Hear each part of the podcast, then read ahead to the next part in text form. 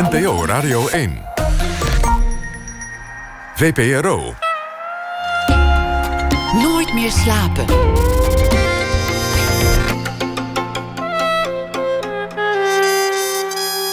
Met Pieter van der Wielen. Goedenacht en welkom bij Nooit meer slapen. Straks na één uur komt schrijfster Katelijn Schilder op bezoek. Zij zal een column schrijven over het voorbije jaar en beantwoordt vragen in de rubriek Open Kaart. Deze week blikken we terug op 2016 met gasten voor wie het een bijzonder jaar moet zijn geweest. Ivo van Hoven, Wim Pijbes, Kim van Kooten en Laura Jansen. En vannacht Douwe Bob. Prince, George Michael, Leonard Cohen en David Bowie. Het was een droevig jaar voor muziekliefhebbers, maar er was niet alleen droevigheid. In 2016 brak Douwe, Dop, Bob definitief door. Het was het jaar van Douwe Bob. Hij stond in de finale van de, het Eurovisie Songfestival in Stockholm met zijn nummer Slow Down. Binnen deed hij niet, maar intussen ontstond er iets hier in Nederland dat zich het best zou kunnen laten omschrijven als Douwe Bob Mani. Een tournee, een nieuw album, een eigen café. Komend uur blik ik met hem terug op 2016. Douwe Bob, welkom. Leuk dat je er bent. 2016 is bijna voorbij, nog, nog een paar dagen. Wat, hoe, hoe, ga je dit jaar, uh, hoe ga je terugkijken op dit jaar? Uh, hoe ga ik terugkijken op dit jaar? Fantastisch jaar gehad. Supermooi jaar. Heel veel, heel veel meegemaakt. Heel veel meegemaakt. Superveel, ja. Een, een heel hectisch jaar was het. Een heel hectisch, ja, ja, ja, ja zeker. Ik heb uh, het Eurovisie Songfestival gedaan. Hè? Ik, ben een, uh, ik ben een kroeg begonnen. Zwaar werken, zwaarder dan ik uh, dacht dat het zou zijn allemaal huisje ben ik mee bezig. Het is allemaal vrij... Grote dingen dit grote, jaar. Grote, grote dingen gedaan, ja.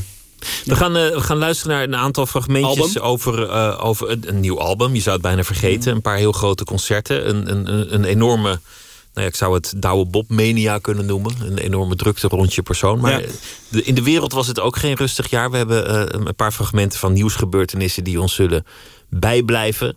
Te beginnen natuurlijk met de verkiezing van uh, Donald Trump tot president van Amerika. We luisteren even naar de man zelf tijdens de campagne nog. If some of those great people that were in that club that night had guns strapped to their waist or strapped to their ankle, and if the bullets were going in the other direction aimed at this guy who was just open target practice, you would have had a situation, folks, which would have been always horrible, but nothing like the carnage that we all as a people suffered this weekend. Over Orlando. Hij zei als al die clubbezoekers daar ook gewapend waren geweest, dan was het nog steeds niet een leuke avond geworden, maar met een heel ander resultaat. Ja, wat, wat, wat, mij is bijgebleven aan, aan, Trump is dat we ons ineens realiseren dat Amerika een wezenlijk ander land is dan, dan Europa. Nou, wat ik. Ja, zeker. Maar ja, ik bedoel. Ik ben het natuurlijk helemaal eens met dat dat natuurlijk niet uh, kan en zo. Dat je gewoon geen uh, wapens uh, en zo. Maar god, ja. Fuck. Misschien, misschien heeft hij wel gelijk. Ja, maar ik, misschien, ik, ik vraag het jou was het wel anders, anders geweest. Omdat ik weet dat jij ook een liefde hebt voor die kant van de Verenigde Staten. voor, voor, voor het zuiden. Voor, voor, de, voor, voor, de vrijheid die daar gevierd wordt. En... Ja, dat is voor mij sowieso altijd wel een dilemma geweest. Ook de muziek waar ik, waar ik, waar ik, waar ik van hou. De muziek waarmee ik ben opge, opgegroeid. is die, die zuidelijke country en bluegrass muziek. En dat zijn de jongens die nog steeds kruis aan het verbranden zijn in hun uh, tuinen. Dat is nou eenmaal zo. Dat, dat, dat gebeurt. Dat zijn de, red, de, uh, de rednecks die net allemaal op Trump hebben gestemd. Maar ja, er valt ook wel iets... Weet je, ik bedoel, het is... En dat hoort, ja. Maar ja, als je, als je nou luistert naar wat hij zegt, hè. Soort van, ik, ik, en nogmaals, ik, ik ben echt helemaal anti. Zeker nog, ik, uh, ik, uh, ik, ik draag een pet waar heel erg groot fuck Trump op staat. Maar er is een, er is natuurlijk wel, ik was ook toen dat ge gebeurde in de, in de Bataclan met, met, ons, hè, met de, in Parijs. Dat ons ontzettend tra tragische ding. Dat, um, ik zat ook zo te denken van, jongen, jongen, jongen. Want die gozers die, die hebben gewoon de kans gehad om gewoon iedereen gewoon soort van af te, af te gaan. Hè? Boom, boom. En er was niemand die ze, die ze tegen kon houden. Er was niemand anders met een pistool. Dan was het gewoon klaar geweest misschien wel. Ergens heeft hij nog, nog wel een punt ook. Laten we, het, laten we het hebben over die andere grote gebeurtenis in je eigen leven. Namelijk uh, het Eurovisie Songfestival. Dit was, dit was de nieuws. even, een, even een over, overgangetje over, maken. Nou ja, van, van het, het, ene drama naar het andere. Nee hoor, het, is, het is een grapje. Maar laten we luisteren naar het, het moment dat de uitslag bekend werd. 361 points.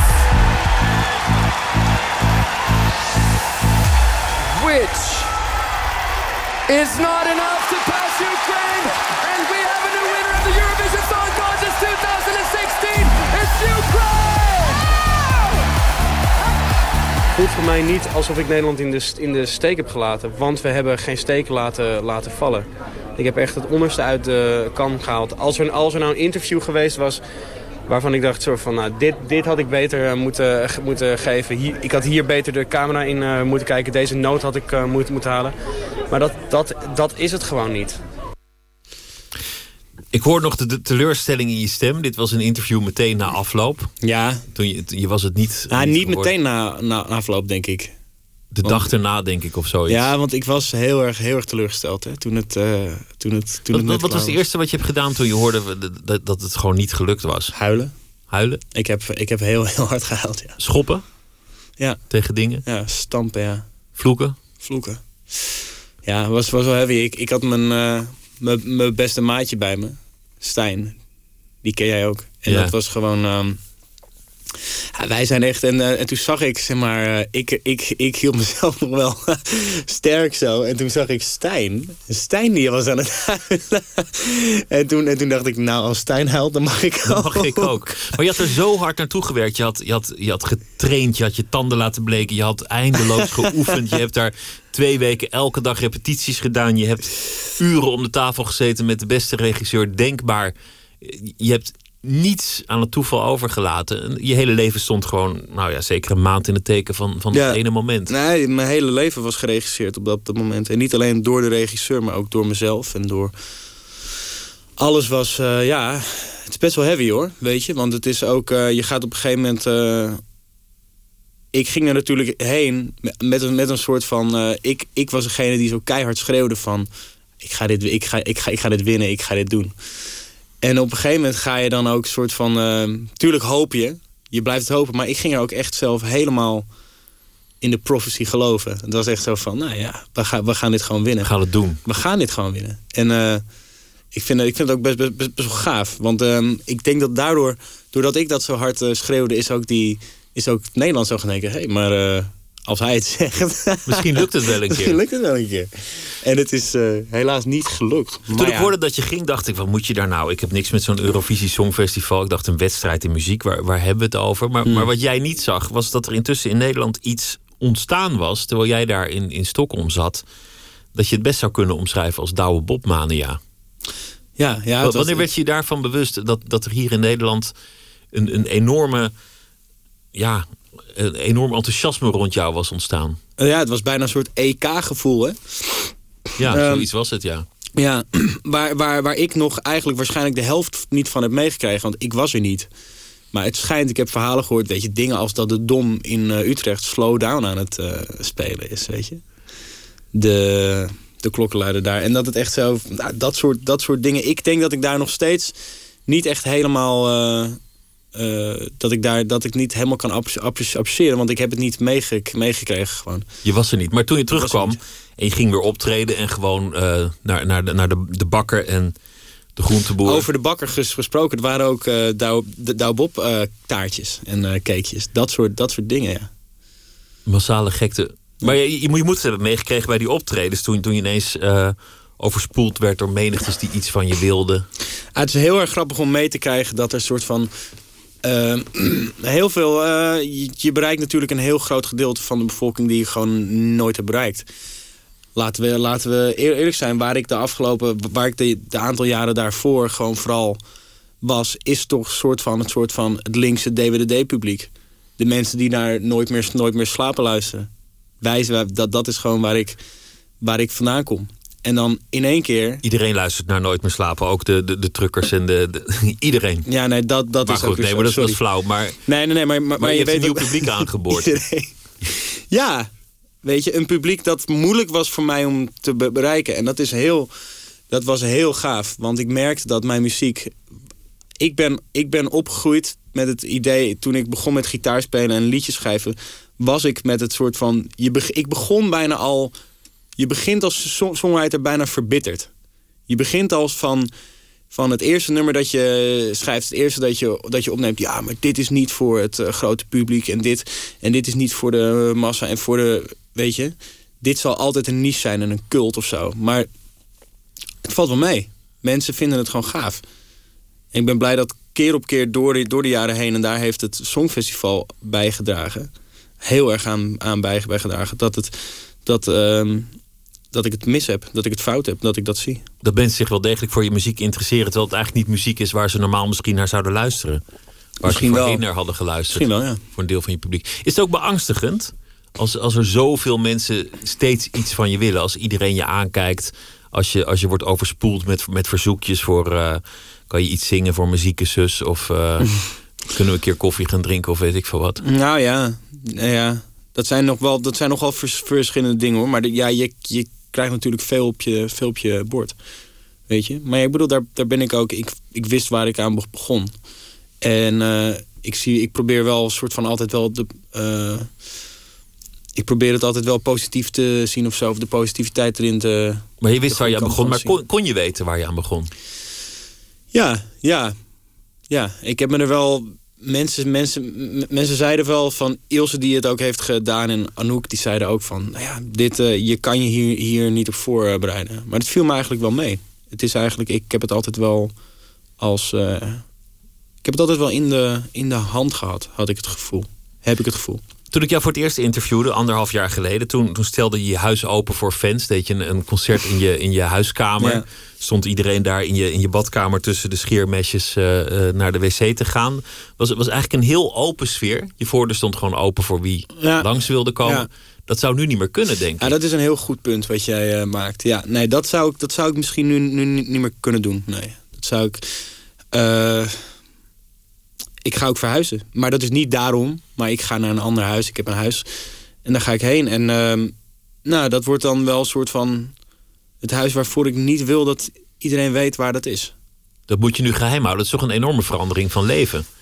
Nou ja, op zich. Ik bedoel, ik, ik, ik moet ja, ik, ik doe het ook vooral als soort van laatst werden we, stond er weer stond er een fotograaf voor de, voor de, voor de deur zo. En dan, en dan is het wel van, oh oké, oké, zijn, we, zijn, we, zijn we hier eh, beland. Maar ik, ik denk dat ik daarom ook, ik, ik word, ik heb daar, ik word volgens mij half niet zoveel gefotografeerd als een eh Waylon of als iemand anders, weet je. Het is een soort van, ik ben gewoon helemaal niet dat soort type mensen, ik denk dat heel veel mensen dat weten. Ik denk dat de privé en de weekend dat, dat ook weten. Er is gewoon niet zo heel veel te halen. Want ik Er is gooi altijd toch- wat te halen. Ja, maar ik Iedereen gooi, gooi, ik gooi alles op Instagram. Ik gooi alles, alles op Facebook. Als ik, als ik, met, als ik vuur, vuurspuwend op een tafel ga eh, staan... dan eh, is dat helemaal geen nieuws. Lukt het om altijd vriendelijk te blijven? Mensen komen naar je toe, mensen klampen je aan, mensen nemen selfies. Ook als je, als je daar niet strikt toestemming voor geeft. Zeker. Maar ik, denk, ik geloof wel in duidelijkheid. Ik denk... Sommige zeggen rot op, nu even niet. Nou, rot op, weet, weet ik niet. Maar je wordt wel eens. Ik, ik, ik word wel eens. eh, mensen vergeten soms dat je een soort van. eh, ja, hoe cliché dat ook klinkt of zo. Een mens bent of zo. Maar kunnen zij dan ook niks, niks aan doen of zo? Ah, ja, sommige, sommige, sommige ouders, sommige vaders die hun eh, kind. eh, die, die, ik, ben bijvoorbeeld wel eens echt, echt zo meegetrokken. En dan, dan moet ik me echt los, los, los worstelen.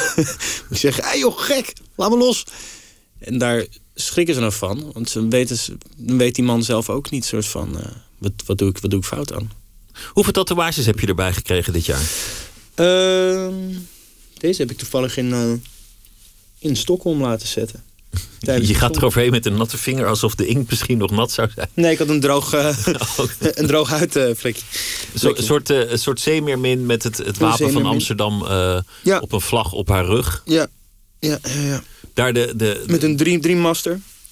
Ja, ik heb er een paar, een, paar bij. Ja, je kent, die is natuurlijk... de, eh, de roos is heel prominent. De roos is pro- prominent, de roos in mijn nek. Op mijn keel. Die was heavy. Daar waren mensen. Er was heel veel. eh, dat deed ik namelijk net voordat ik naar eh, Stockholm ging ook. Net voor het Songfestival. Dat, vonden, dat is wel grappig. Dat vonden mensen echt vreselijk. Dat je dat had gedaan? Ja, heel veel mensen vonden dat lelijk. Dat komt omdat ze je niet kunnen plaatsen. Dan denken ze dat ze een ideale schoonzoon hebben gevonden. En dan, dan komt hij terug met, met weer vier tatoeages erbij. ik denk dat ja, ja, maar de, de, de ideale schoonzoon van nu ziet er denk ik anders uit. Laatst was Henk Schiefmacher eh, te gast. En toen hadden we het over de, het citaat dat op je arm staat... waar hij een, een klein spelfoutje in heeft gemaakt. Oh, klein, klein. ja, Henk. Vrij kapitale. Don't criticize what you can't understand. Under, zonder een hij is de R vergeten bij understand. Ja. Maar dat is toch ook wel mooi. Het is ook wel, ook wel wat, wat hoort bij een tatoeage, toch? Het rafelige. Ja, maar het hoort vooral bij uh, Henk. het dyslectische. ja, het dyslectische van Henk. Ik, uh, ik, uh, ik belde hem ook op. Ik zei, Henk, gast, what the fuck, ouwe. Ik, want ik, ik kwam er niet eens... Ik ben, het is heel bizar, want hij had hem gezet in de shop. En daarna zijn we met alle, met alle, alle tatoeëerders daar... zijn we gewoon naar de naar de kroeg gegaan, aan mensen laten zien. Niemand zag het.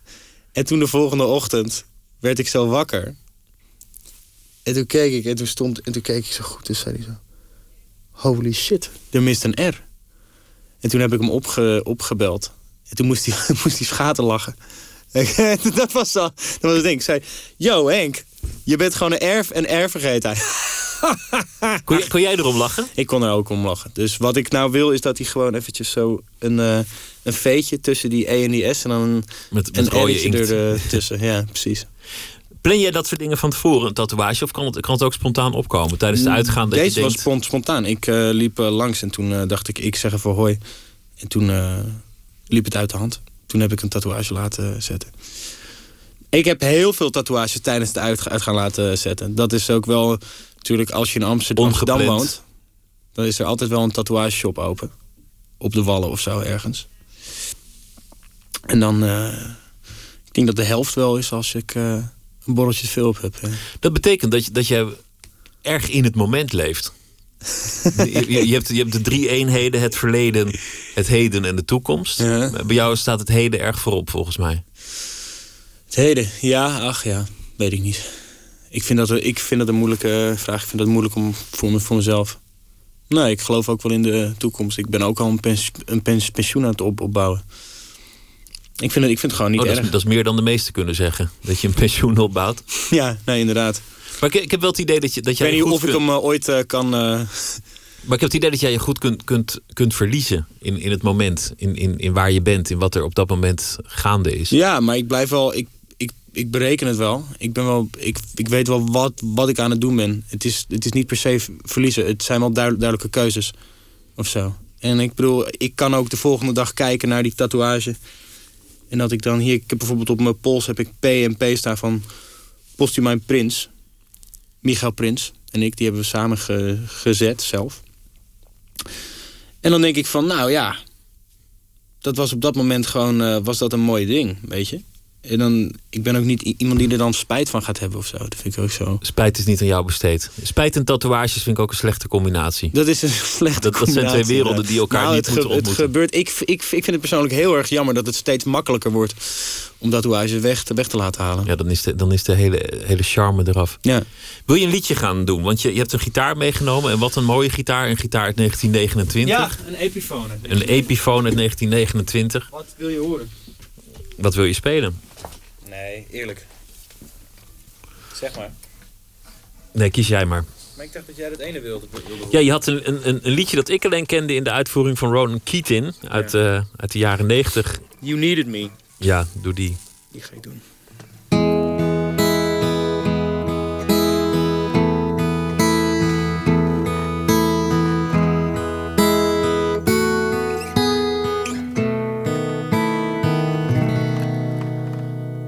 I cried a tear, you wiped it dry. I was confused, you cleared my mind. I sold my soul, you bought it back for me and held me up and gave me dignity. Somehow you needed me. You gave me strength to stand alone again, to face the world out on my own again. You put me up upon a pedestal so high that I could almost see eternity. You needed me, you needed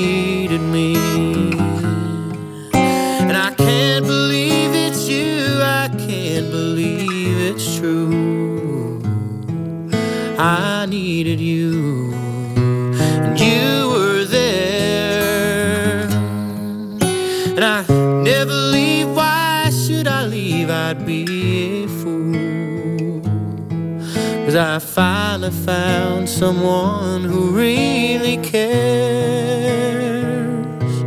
You held my hand when I was cold, when I was lost. You took me home, you gave me hope when I was at the end and turned my lies back into truth again. You even called me friend. You gave me strength to stand alone again, to face the world out on my own again. You put me up upon a pedestal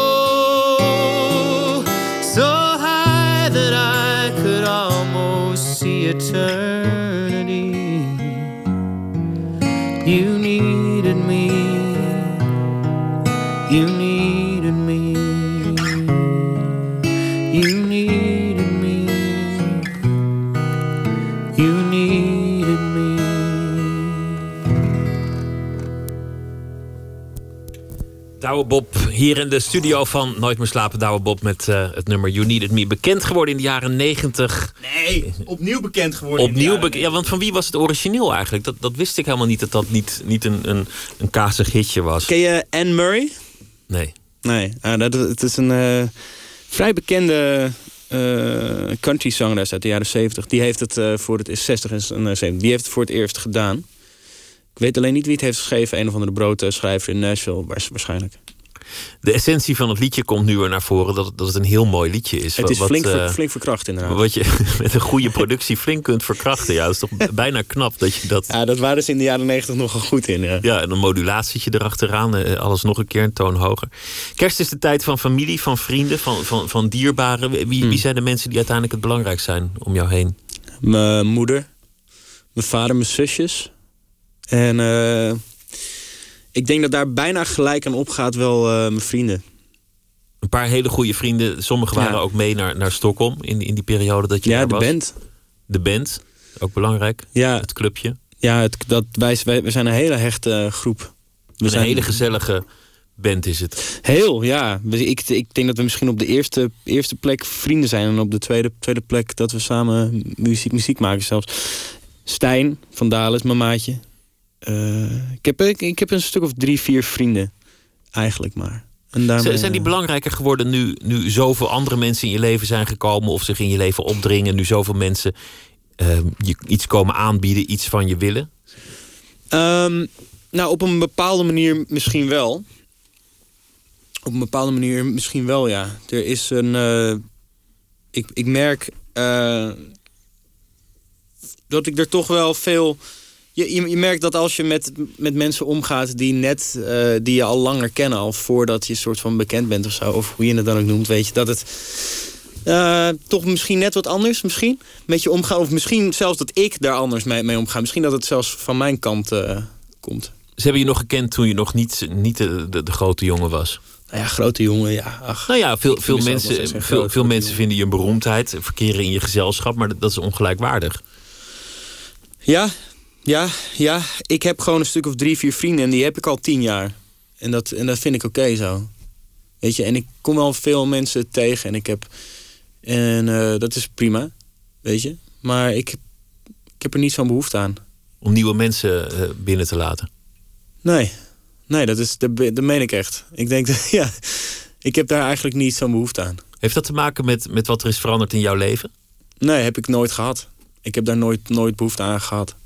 Ik heb, altijd ik heb altijd één of twee of drie mensen gehad met wie ik alles, alles kon delen. Waar ik heel loyaal naar ben geweest en andersom. Hechte, een hele hechte vriend, vriendschap. Maar je bent geen loner, bepaald niet. Nee, nee, ik ben geen loner. Nee. Ben je wel eens alleen? Ja, zeker. zeker. Veel? Eh, Ja, op de wc. op de wc. En dan staat er al iemand op de deur te kloppen. Mag ik een handtekening? Nee, eh, ik, ik, ben, eh, ik ben niet veel alleen. Nee, ik ben niet veel, veel alleen. Wat gebeurt er als je het wel bent? Nou ja, totale angst, paniek. Nee. Nee. nee. ja, ach, ja. Het is ook moeilijk om alleen te zijn in Amsterdam. Weet je, ik ben... Wat zo'n drukke stad is. Nou ja, ook ja. ja en ik, maar ik ben er, ik ben er opgegroeid en er, en er zijn nogal veel eh, mensen. Ga maar eens wat doen. Weet je, ik, ik kan door het eh, park gaan lopen en dan kom ik al drie mensen tegen die ik ken. En dan ben je al, alweer een praatje aan het eh, maken. Als ik echt al- alleen wil zijn, dan, dan, dan ben je eigenlijk genoodzaakt een soort kluis, kluizenaar te, te zijn. Hier. En dat is. eh, Nou, het kan lekker zijn. Een moment van reflectie. ja, zeker. Doe ik ook wel hoor. Maar je was vroeger waarschijnlijk ook niet veel alleen. Want, want, want je hebt een ander, ander gezin gehad dan, dan, eh, dan het doorsnee eh, huis dat je in de IKEA-gids ziet. Nee. Om, om maar in Zweedse sferen te Mhm. blijven. Maar bij, bij jullie thuis was, was het ook een vrolijke instuif. In ieder geval bij, bij je vader thuis. Ja, vrolijk, vrolijk. Daar, ik, ik was bij mijn vader best, best alleen eigenlijk. Eh, het was vaak mijn, mijn vader en ik, hè. En dan was mijn vader aan het werk bijvoorbeeld. Ik had niet, niet veel vriendjes. Eh, nou ja, een stuk of twee. Dus twee, drie, dat, dat, dat was oké. Maar ik, ik was toen wel veel alleen. Eh, ehm, ja, ik was best wel eenzaam toen toen ik klein was. En dat was wel mooi hoor. Dat was eigenlijk, eigenlijk wel, wel goed. Want daardoor heb ik soort van. eh, heb, ik, heb ik mezelf wel leren kennen of zo. Je, je vader, daar heb je heel vaak over verteld. Er wordt altijd naar gevraagd. Je vader was een beroemd kunstenaar. eh, is nog steeds een beroemd kunstenaar. hij leeft nog, hij zit hier om de hoek hè. Hij zit hier om de hoek in een verzorgingshuis. Hij heeft, hij heeft eh, eh, Korsakov. Je bent opgegroeid in een sfeer van, van enorme vrijheid en, en mogelijkheden. Een- Mhm. Een, tamelijk losgevochten sfeer. Ja, op, op, op, op, zijn, op, op zijn manier. Losge, vrijgevochten. Nou, Nog steeds be- bekrompen hoor. Op een andere manier weer bekrompen. Die, die twee die raken elkaar uiteindelijk. Ja. Is ook een cirkel natuurlijk. Ja, zeker. Ja. Ik bedoel, ik dacht daar laatst over, over na. Ik denk dat als ik had verteld, pa, ik wil dokter worden. Ik denk dat hij dat niet had ge- getrokken. Het moest iets vrijs en artistiek zijn. Precies. Dus net zo bekrompen, toch? De anekdote die vaak is verteld, is dat, dat hij op, op zijn twaalfde, op jouw twaalfde, eh, je een klein beetje cocaïne heeft laten snuiven. Niet op mijn twaalfde. Nee? Nee, twaalf niet. Is, is dat weer overdreven? Twaalf, twaalf is overdreven. Twa- Nee, niet mijn twaalfde, guys. Twaalf en een half. Nee, grapje. Ik was, eh, nee, ik was denk ik... Wat was ik? Ah, Vijftien, denk ik. Nou, is toch steeds relatief jong. Zeker. Maar toch, het, ik bedoel, 12, 15. Op, je vijf, op mijn vijftiende was, was ik al aan het drinken met mijn vriendjes op mijn twaalfde niet. Je bent nu soort van verantwoordelijk voor hem. Of, of je hebt die verantwoordelijkheid op je genomen. Nee, die verantwoordelijkheid die heb ik nu weer van me af. eh, die heb ik uit, uit handen kunnen geven. Omdat hij in een fantastisch vers- vers- verzorgingstehuis zit. In het, eh, Daar, durf, je- daar durf je het aan over te laten. ja, ja, zeker. Dat zijn fantastische mensen. En die zijn een stuk adequater dan ik. Heb je, heb je ooit de grote, grote vadermoord gepleegd die elke puber pleegt? Het, het grote moment dat je, dat je voor een deel afstand neemt, je losmaakt. Of, of ook eh, nou ja, de, de, de minder mooie kanten erkent. Zeker. Je verzet. Ja, zeker weten.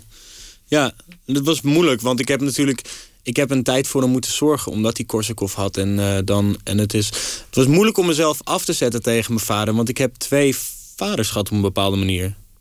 Ik heb, eh, ik heb, een, eh, ik heb een vader gehad die een soort van de grote sterke pa. En ik heb een vader gehad die, eh, die ziek was, ziek is. En dat ging heel langzamerhand. Ja, dat ging heel raar. Want op het moment dat ik mezelf kon afzetten tegen, tegen mijn vader... was hij veranderd in een zacht, zacht mens. Dus En dan kon was het bijna, bijna niet eerder om je er tegen af te zetten. Precies, ik kon me niet meer af, afzetten. Het, hetgene waar ik me tegen af wilde, wilde zetten was niet meer. Dus ik, ik heb het laten gaan. En ik had best wel veel woede altijd. Maar ik kan niet meer boos zijn op deze man, want deze man is niet meer wie die was. Daar is hij te kwetsbaar voor. Ja, ja hij is heel af, afhankelijk en kwetsbaar en, en lief en zacht. Zou het je bevrijd hebben als je, als je dat wel had gedaan? Als, als dat moment er was geweest? Als hij m- misschien bijvoorbeeld was overleden, wat, wat natuurlijk ook had gekund. Daarvoor bedoel je? Ja, als die jong was gestorven, op wat voor reden dan ook. Ehm, of, ik, of, ik, of ik dan, of ik me dan... Of het je bevrijd zou hebben om, om, om er dan één keer, al was het maar voor een fase, gewoon even grote afstand te nemen en hem daarna weer te omarmen. Ja, nee, nou, weet ik niet, joh. Ik, ik, ik, ben, ik, ben heel, ik, ik ben heel blij dat ik mijn vader nog heb en dat ik hem, dat ik hem eh, nu kan zien zoals hij is. En dat hij. En ik, het is heel. Het is, al, ik, het is heel. Je gaat eh, op de. Het klinkt weer heel cheesy, maar je gaat op de een of andere manier toch wel heel erg veel waarde hechten aan de kleine dingen, zoals een knuffel of een kus op de wang. Dat kan heel. betekent zo, zoveel nu voor me. En. ehm, ik ben blij dat ik dit voor hem heb, dat ik dit voor hem kan doen nog. En je moet ook trots op hem zijn, want het is ook een, ook een bijzonder man en een, en een heel bijzonder kunstenaar Hij geweest. vrouw man, ja, is een fant- fantastisch mens geweest. Heel erg, heel erg, heel erg. eh, ja, kunst stond op, stond op één, weet je. Een creativiteit en, en, en, de, en de wereld om hem heen. Eh, op Pinkpop heb je opgetreden dit jaar, ook een van de hoogtepunten. En dan speelt Paul McCartney en dan zeg jij backstage voor de grap als hij in de verte langs loopt. Ah joh, je hebt nog met mijn vader gewerkt, man. en dat is gewoon waar. Ja, ja. En, en Graham Nash ken je persoonlijk. Ja, die ken ik vrij goed, ja. Dat is, dat, Een dat is wel een leuk, leuk, leuk verhaal. Misschien leuk om te weten. Toen hij, ehm, hij eh, speelde laatst Nash van eh Crosby, Stills Nash voor de mensen thuis. En de Hollies, natuurlijk. Ehm, hij eh, speelde in Utrecht in de Tivoli. En hij, ik zat daar en hij droeg een nummer aan, aan, me, aan me op. En dat was echt zo van, ja, dat is een soort van... Hij is mijn, mijn held ook echt. Ik, ik, vind, ik vind hem een, een van de beste. Fenomenale muzikant. Fenomenaal. En een fantastische schrijver. En toen kwam hij naar beneden. En ehm, eh, na de show zei ik zo... Wow, Graham, thank you, thank you so much. En eh that's amazing. En het eerste wat hij tegen me zei... om weer terug te komen op die tatoeages... zei hij... What the fuck, what the fuck is that around your neck, kid? dus was hij roos. Hij vond het niks. Nee, ja, hij vond het helemaal niks. Ja. ja. Dit is ook het jaar waarin, waarin eh, het geld kwam voor jou. Je hebt, je hebt ontzettend hard gewerkt. Je hebt in volle zalen gespeeld. En, en ineens, ineens was er, was, stond er iets op de bankrekening. En, en was het niet steeds een middelvinger als je je pasje in de pinautomaat stak. Maar, maar stond er daadwerkelijk een, een saldo waar je dan dingen mee kunt doen. Eh, Je je hebt een mooi klokje gekocht. Je hebt een café gekocht. Je hebt een, een paard gekocht. Je, je hebt een huis gekocht. Je hebt, je hebt het geld lekker laten rollen. Wat betekent geld eigenlijk voor jou? Ehm, ik zou heel erg graag willen zeggen dat het niks betekent voor me, maar dat is niet waar. Weet je, ik bedoel, eh, uit een. Ik, eh, ik heb altijd. Ik kom best wel uit een. eh, ik kom best wel uit een gezin waar geld best wel een grote rol speelt, omdat het er niet altijd was gewoon. En dat is altijd wel belangrijk geweest als ik keek naar me, hoe, hoe hard mijn moeder werkte. En hoe hard mijn, vader werkte. En hoe soort van om toch wel een soort van de kop boven, boven water te houden. Het artistieke bestaan, dat, dat zorgt niet voor financiële zekerheid per se. Zeker niet. Weet je, en eh, misschien is dat ook waarom ik nu aan het invest- invest- investeren ben in dingen. Ik bedoel, dat, het paard is geen luxe. Klokje misschien wel. Klokje zou ik niet per se als een investering zien. Nou ja, Nou ja, je weet het niet. ja ik, ik, ik weet het wel. Als, als, als ik dat klokje nu, nu zou laten liggen en over een paar jaar weer terug doe, dan, eh, dan krijg je een paar ruggen meer, meer, meer voor natuurlijk. Ehm, maar café ook, weet je. Ik zie, ik zie, ik zie dat als een invest- investering. Ik, ik wil gewoon op. Ik, ik wil meer doen. Maar het mooie vind ik dat aan de ene kant je, je gaat uit en je komt terug met een tatoeage die je niet van plan was. Je kunt, je, je, kunt, je kunt feesten als geen ander. Je leeft in het moment. Je bent tegelijk heel gedisciplineerd. Je zegt ik bouw wel degelijk een pensioen op. Ik heb wel degelijk een plan. Ja. Ik, ik denk wel degelijk in de toekomst. Maar, maar die twee gaan hand in hand bij jou. Ja. Ik, Want van buitenaf ik wekt het niet met, altijd eh, de, de indruk dat je, dat je enorm vooruit aan het denken bent of heel tobberig in elkaar zit. Nee. Nou ja, ik, ik, ik, denk dat die, ik denk dat je de dingen die je wil doen. Ik bedoel, ik De reden dat ik, hem, dat, dat ik een paard koop is, is omdat ik het leuk vind.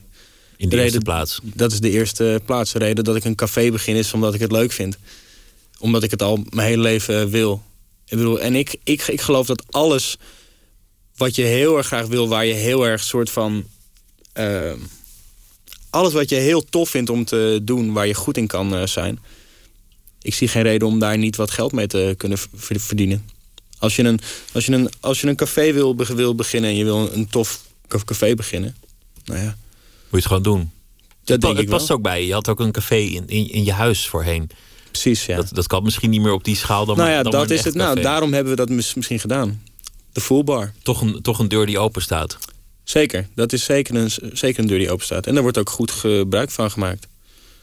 is leuk hoor.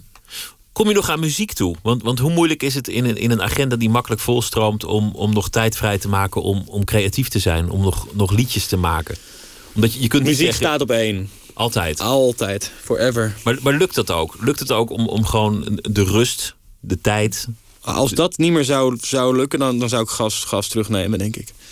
Hoe Dan doe, je dat, hoe doe je dat nu? Slu- Sluit je gewoon af of, of trek je je terug ergens? Of, Ehm, ja.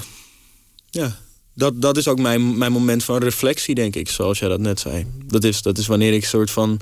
Dat is wanneer ik de tijd. Wanneer ik alleen ben. Dan schrijf ik. Eh, maar ik ben, ik ben sowieso een, eh, een rare schrijver. Ik schrijf sowieso niet dagelijks. Ik schrijf niet eens wekelijks. gewoon af en toe in een, in een moment als het opkomt, dan, dan, komt dan het. is daar een liedje. En het kan heel snel gaan. Ja, dat kan snel gaan. Soms, soms duurt het maanden. Ik, heb, ik, ik, ik ben nu al een jaar, jaar bezig aan een eh, nummer. En dan laat ik het liggen en dan eh, ga, ik, ga, ik, ga ik weer een beetje kutten ermee en dan lukt het weer niet.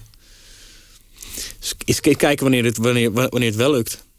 Ik zag net een film over de Beatles die, die in, in, in hun hoogtijdagen in de jaren zestig blij waren als ze weer terug konden in die bubbel van de studio. Om daar gewoon creatief te zijn. Ja, heerlijk. Op, op elkaar aangewezen. Die, die- dat was het enige moment dat de wereld ze met rust liet. Omdat er gewoon een hek om die studio heen stond. Oh ja, En, en dan kwamen de meest fantastische nummers.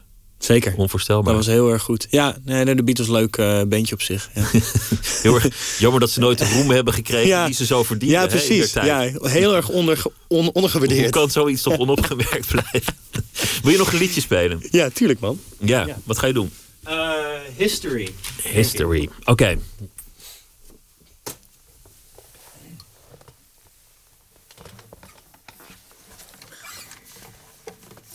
Om eh, in het eh, Zweedse, Zweedse sfeer te blijven. Deze geschreven in het eh, noorden van Zweden.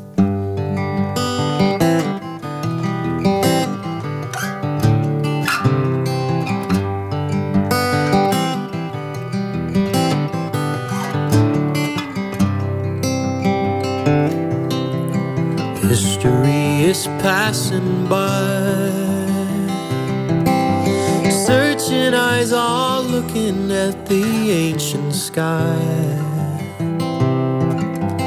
River carves a canyon wide. Run into the valley from the mountain high. Way up here, a soft wind's always blowing down to where the forest's ever growing.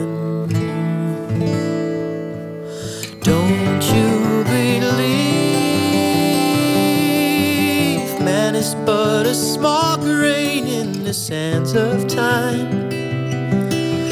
Don't you believe we are merely seconds to the years gone by? Let's make them shine.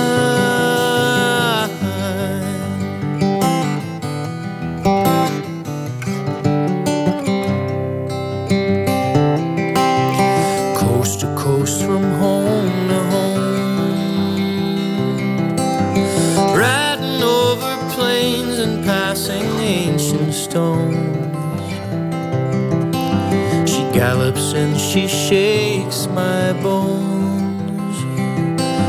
The trees are humming melodies I've always known. Way up here, a soft wind's always blowing down to where the forest's ever young.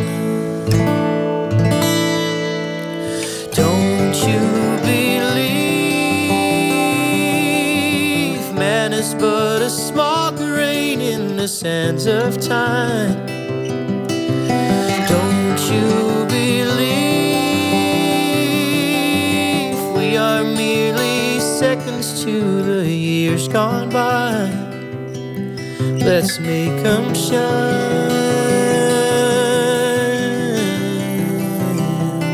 Let's make them shine.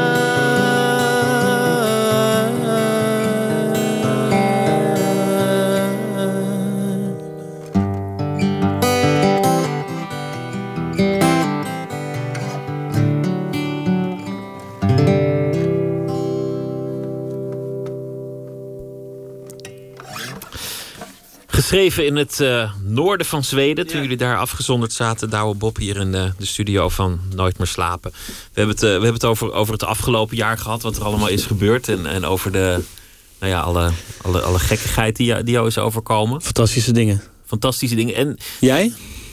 wat. Heb, ik- heb, heb jij een mooi jaar gehad? Ja, ik heb, toch? ik heb een heel mooi jaar gehad. En, en ehm, ja, dat, onder meer omdat ik, dat ik de vorige keer dat jij hier kwam, kwam je binnen. En toen, dacht ik, van, wat heeft die Douwe Bob een mooie vriendin. Goed hè? En toen later, Ah, wat leuk dat je erover begint. later bleek dat jouw tourmanager te zijn. En die, die is bij mij ingetrokken inmiddels. Ja, ja, ja. Ja, die eh, woont nu bij jou. Dat was mijn eh, 2016. Dat- Ja, toch? Ja, Fantastische meid. Ze is er ook. ze is er ook. Ze zit daar te glimlachen. Ja. 2017 wordt niet minder voor jou, want, dit jaar heb je eh, in een uitverkocht Paradiso gestaan, om maar eens iets te noemen. In een uitverkocht Carré. Oh, voor vele ja, mensen een, een droom. Eh, de, de Heineken Musical, of hij heet tegenwoordig anders, maar dat maakt niet uit. Iedereen weet wat ik bedoel. Iedereen weet wat ik bedoel, ja. Dit jaar Pinkpop, Ah, ja, volgend jaar ook weer een paar grote toch- festivals. Laten we het hopen. Dat is... Dat zijn fantastische dingen. Dat is... Het is zo, zo, zo mooi om mee te maken. Dat zij een soort van... Carré was voor mij echt geweldig.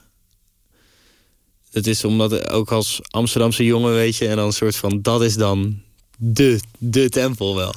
Dat je daar ineens staat. Ja man, om daar te staan al, alleen. Het, Voor het eerste, mensen. het eerste deel deed je ehm, niet begeleid met, met, met je bandje, maar, maar met, een, met een soort orkest. Met, met, met violen en strijkers. Ja, een, eh een strijkers... Nee, dat was een strijkerskwartet was dat, joh. Ja. waren er vier. En, ehm, eh, en daarna een stuk al, alleen. En daarna met de band. En eh, strijkers, we lieten, we lieten alle, alle kanten zien. Dat wil, ik meer, gaan- dat wil ik meer gaan doen. Ik wil dat heel erg gaan doen. Ik wil meer, meer georchestreerd gaan werken. Mooie... Het hele kleine, het, het, het, gewoon het rocken met een band. En, en dan dat, dat meer richting het klassieke. Zeg maar. Ja, ja.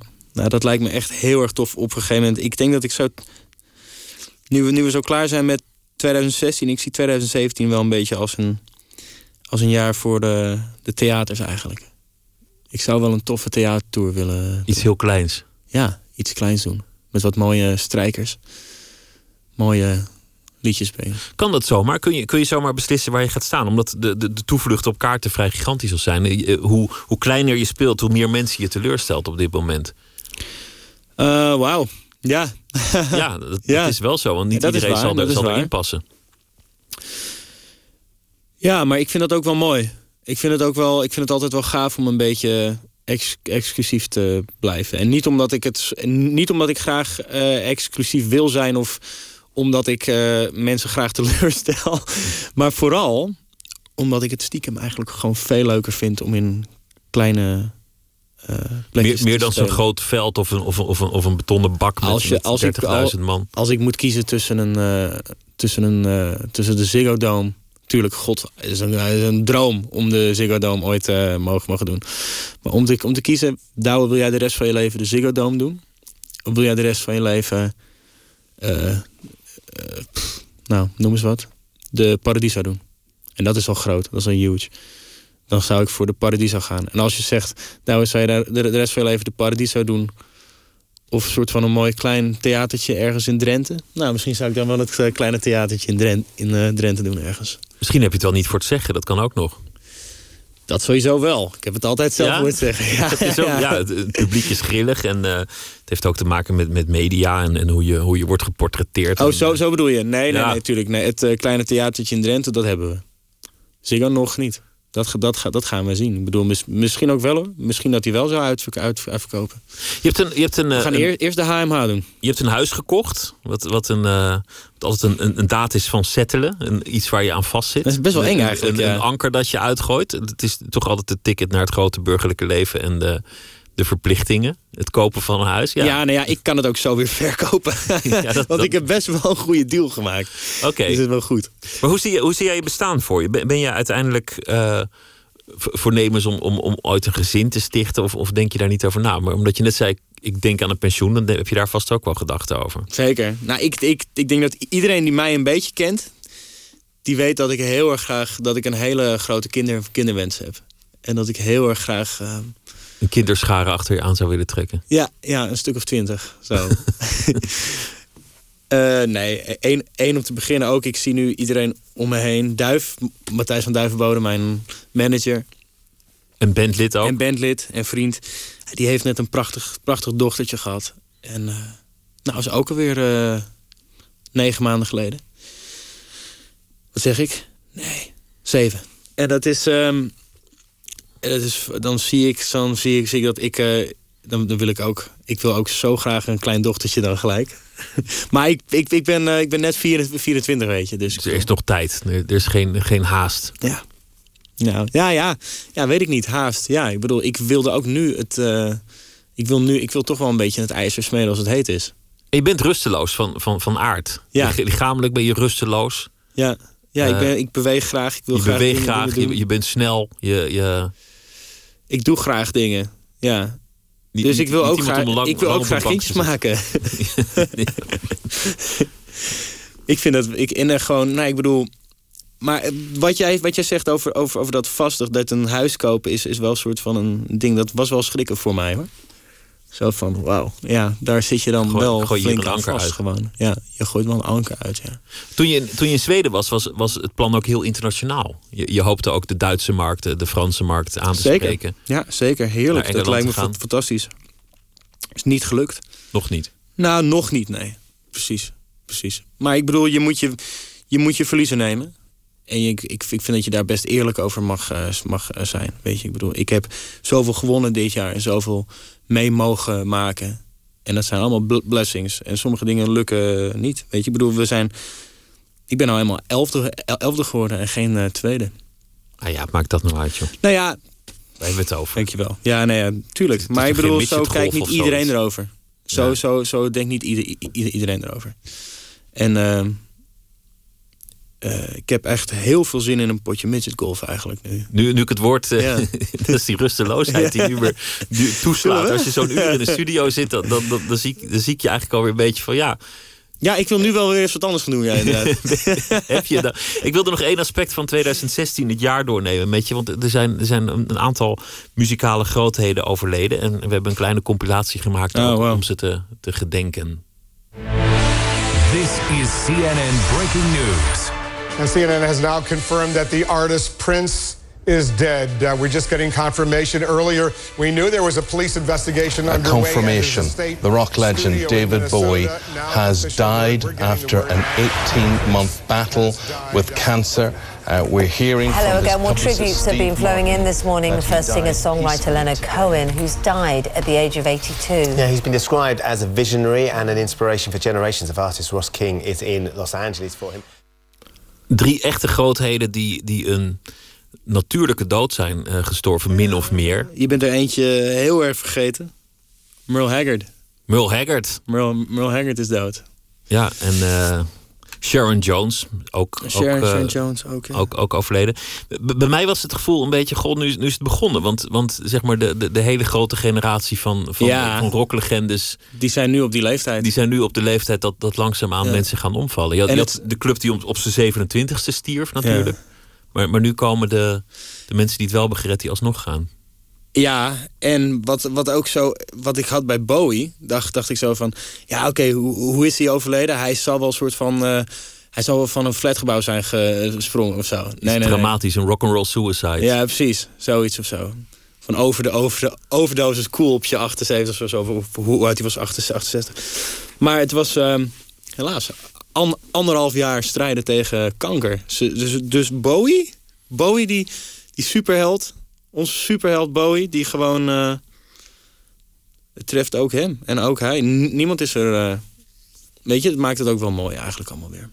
Maar het mooie is ook wel weer dat, dat, dat de rock'n'roll doorgaat. Dat het niet iets is van die, van die eerste en tweede generatie, maar dat, dat, dat ik overal omheen jonge mensen zie van, zie van, van 18, van 17, van, van, eh, van 23, die, die zich daardoor laten inspireren en fantastische muziek maken. Door die, door die grootheden. Ja, en, en, en door, door misschien wel vergeten grootheden. De muziek waar jij vaak naar luistert. Ja, die- dat maar het zal nooit die- meer zo groot, groot worden als dat het is. Als, als dat het was. Het wordt meer een niche uiteindelijk, de rock'n'roll.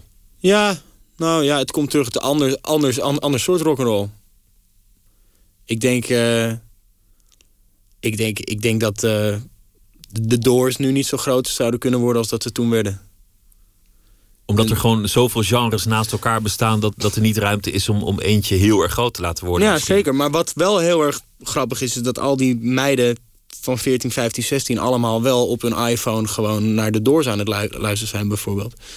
En dat is wel, wel, wel gaaf, weet je, dat dat wel gebeurt. Maar ja, ik bedoel, je kan je afvragen hoe groot zij nu geworden zouden zijn. Over Leonard Cohen en zo, en ehm, dat is trouwens een eh, van mijn grote idolen. Eh, die is eh, over hoe Leonard Cohen ehm, zo super gaaf zijn, zijn dood in scène heeft gezet eigenlijk. hè. Met het laatste album dat, zo album, profetisch ja. was. Precies. Ook zo met... Lord, I'm ready. I'm, I'm ready, my lord, ja. Zo mooi man is dat. En dan You Want It Darker, We Kill the Flame. En dat heeft Bowie ook gedaan, hè. Met die, eh, met die, met, met die laatste single, met die laatste clip. Het is echt, is zo bizar is dat. En dan, dan denk je toch wel weer dat het bijna wel superhelden zijn. Dat ze zelfs in hun laatste snik, hun laatste adem nog kunst. Nog theater maken. Theater kunst. maken, ja. ja. Goede voornemens horen er ook altijd bij, want, want eh, eh, 2016 is al, al bijna gepasseerd. Eén één goed voornemen was dat je veganist wilde worden. Ik ben veganist. Je bent veganist. Ik wil het, ik wil het blijven. Hoe veganist ben je precies? Super vegan. Super vegan. Maar, ik ben, maar eh, wat, wat, eet je allemaal niet en, en wat komt er voor in de plaats? Nou, je mag vrij weinig eten. het, is, eh, het is niks eh, wat. eh, geen, geen dierlijke pro- producten. En ik ben nogal een kaaskop. En ik ben nogal een vleeseter. Dus het is allemaal wel moeilijk. Ik, ik ga niet liegen, ik heb het er super zwaar mee. Maar je hebt de documentaire gezien en toen kwam het grote besluit van, van oké, dit is mooi geweest en nu... nu Eigenlijk, eigenlijk wel, ja. ja. Ik heb een paar docu's zo gezien. Ik, eh, ik was een paar dagen ziek, lag ik in bed.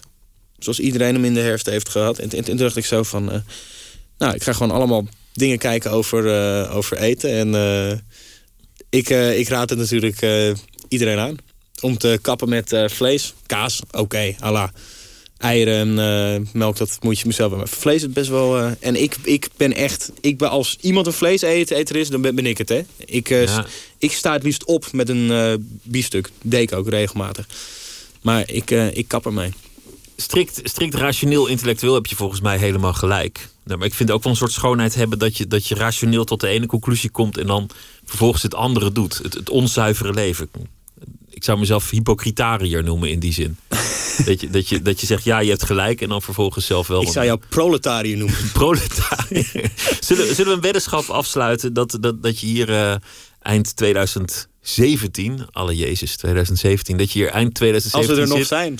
En de- als we er nog zijn, als het ons gegeven is en als je dan nog veganist bent, dan, dan, eh, dan krijg je van mij een prachtige fles eh, wijn of zoiets. Te gek?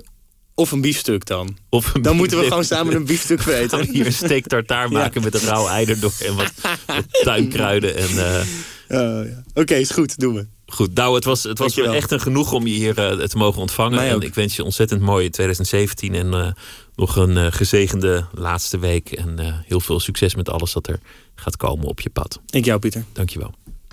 I'm going nowhere and I'm going fast.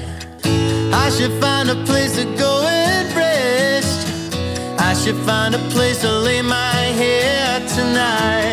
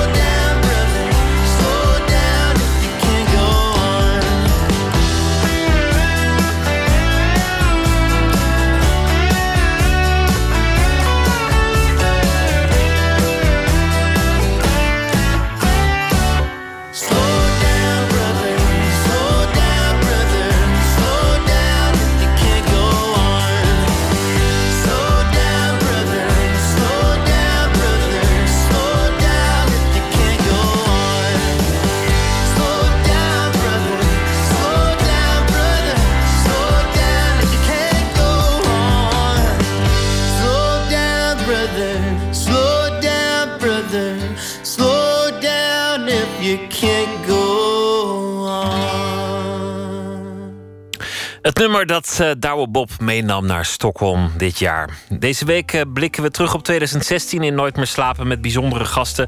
Morgen Wim Pijbes, die afscheid nam van het Rijksmuseum als directeur. En ook meteen zijn nieuwe baan weer opzij bij het Museum Voorlinden. Laura Jansen, zangeres, komt langs. Zij hield zich een jaar lang voornamelijk bezig met vluchtelingen op het eiland Lesbos. Ivo van Halven, vanwege David Bowie, vele prijzenvoorstellingen over de hele wereld. Die zal donderdag komen. En Kim van Koten, die met haar debuut debuutroman Lieveling werd genomineerd voor uh, verschillende prijzen. Dat allemaal deze week Nooit meer slapen. Zometeen gaan we verder. Twitter, het VPRO NMS. We zitten op Facebook. En u kunt zich abonneren op de podcast via de website van de VPRO. vpro.nl slash Nooit meer slapen.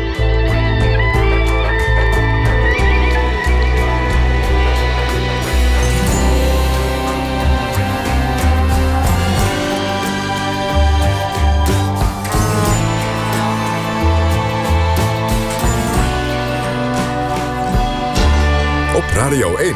Het nieuws van alle kanten.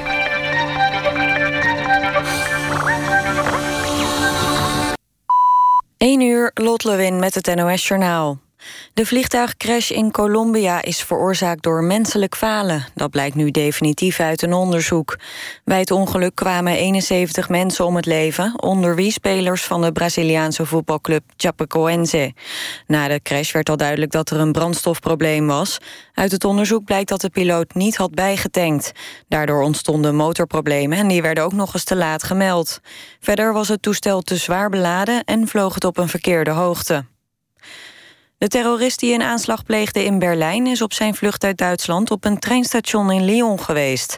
Volgens Franse media is op bewakingsbeelden te zien... hoe de Tunesiër Anis Amri drie dagen na de aanslag daar een treinkaartje koopt.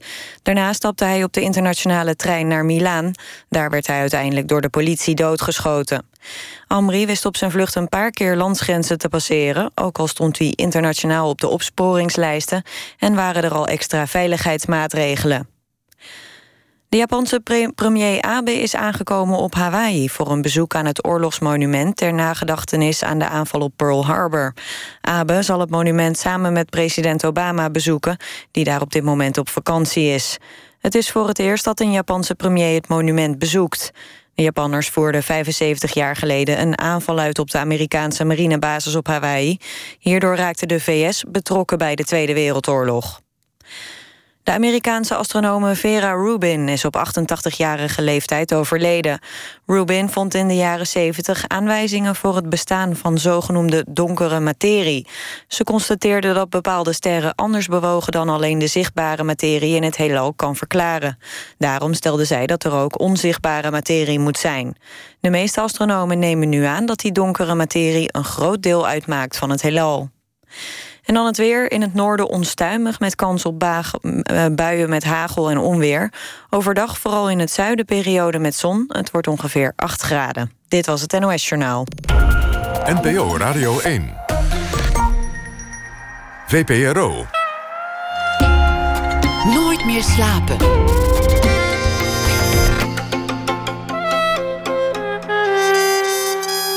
Met Pieter van der Wielen. U luistert naar Nooit meer slapen. Zometeen een gesprek met uitgever en auteur Robert Ammerlaan. Hij kreeg onbeperkt toegang tot de werkkamer van Harry Mulisch... vanwege een te schrijven biografie. Zometeen eh, spreken we hem daarover. Het fotografenduo Freudentaal Verhagen staat bekend om hun foto's vol surrealisme... en de bijzondere manier waarop ze kleur gebruiken. Zometeen een gesprek met hen over het boek... en de expositie die ze maakten over hun inmiddels 25-jarige samenwerking.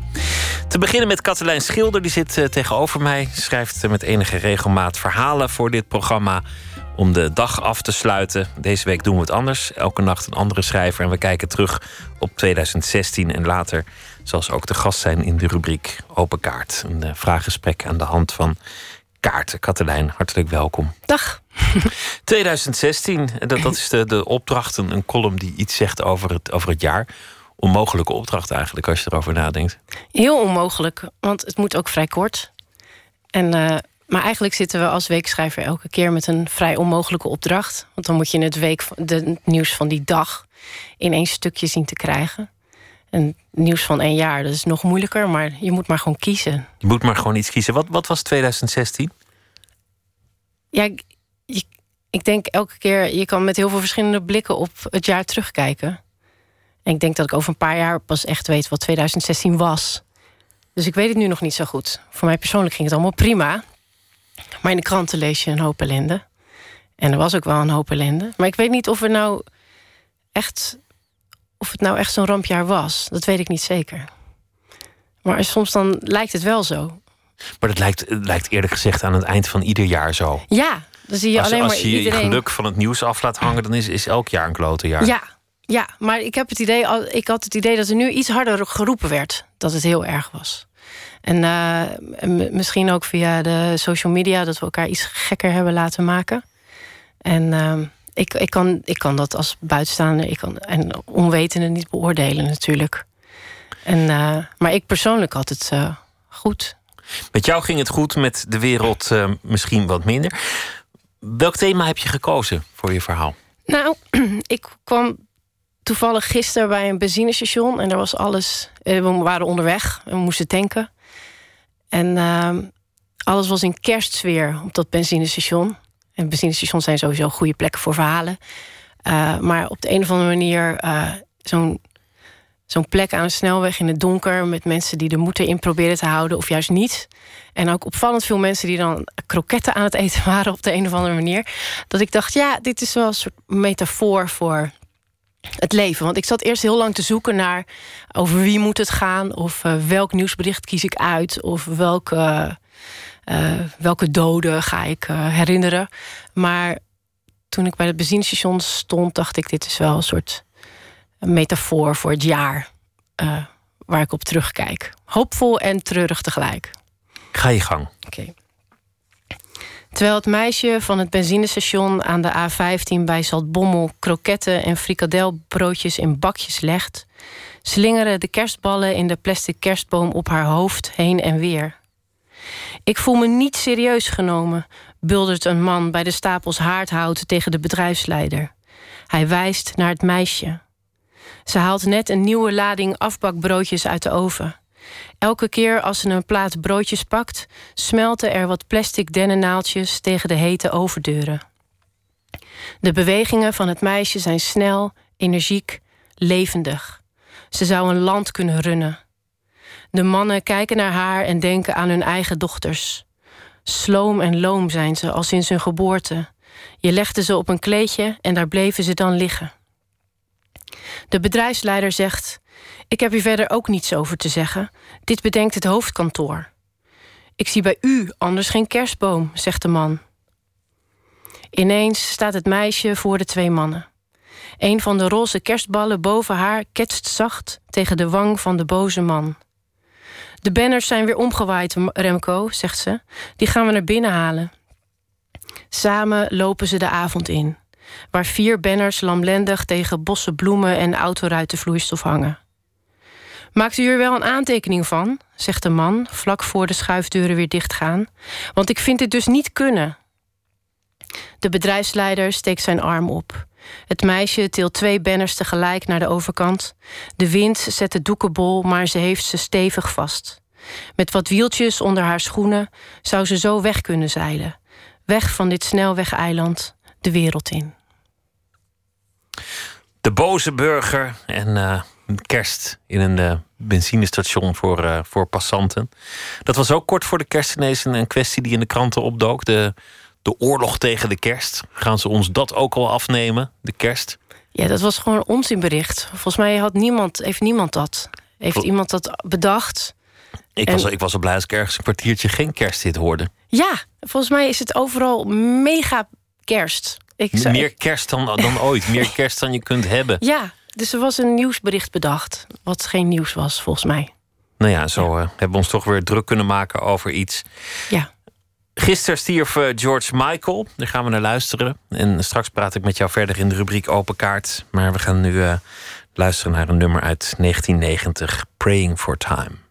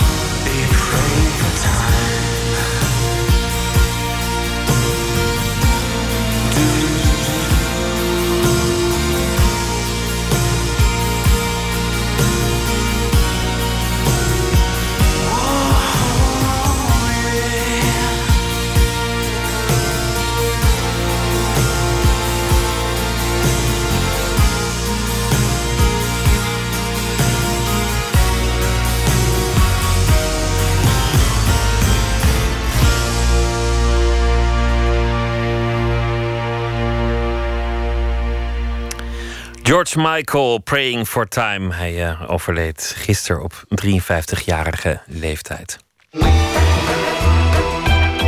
Nooit meer slapen. De X-Bank is een winkel met Nederlandse mode en ontwerpen in het W Hotel te Amsterdam. Een gebouw vol 19e-eeuwse grandeur en daarin dus strak hedendaags design.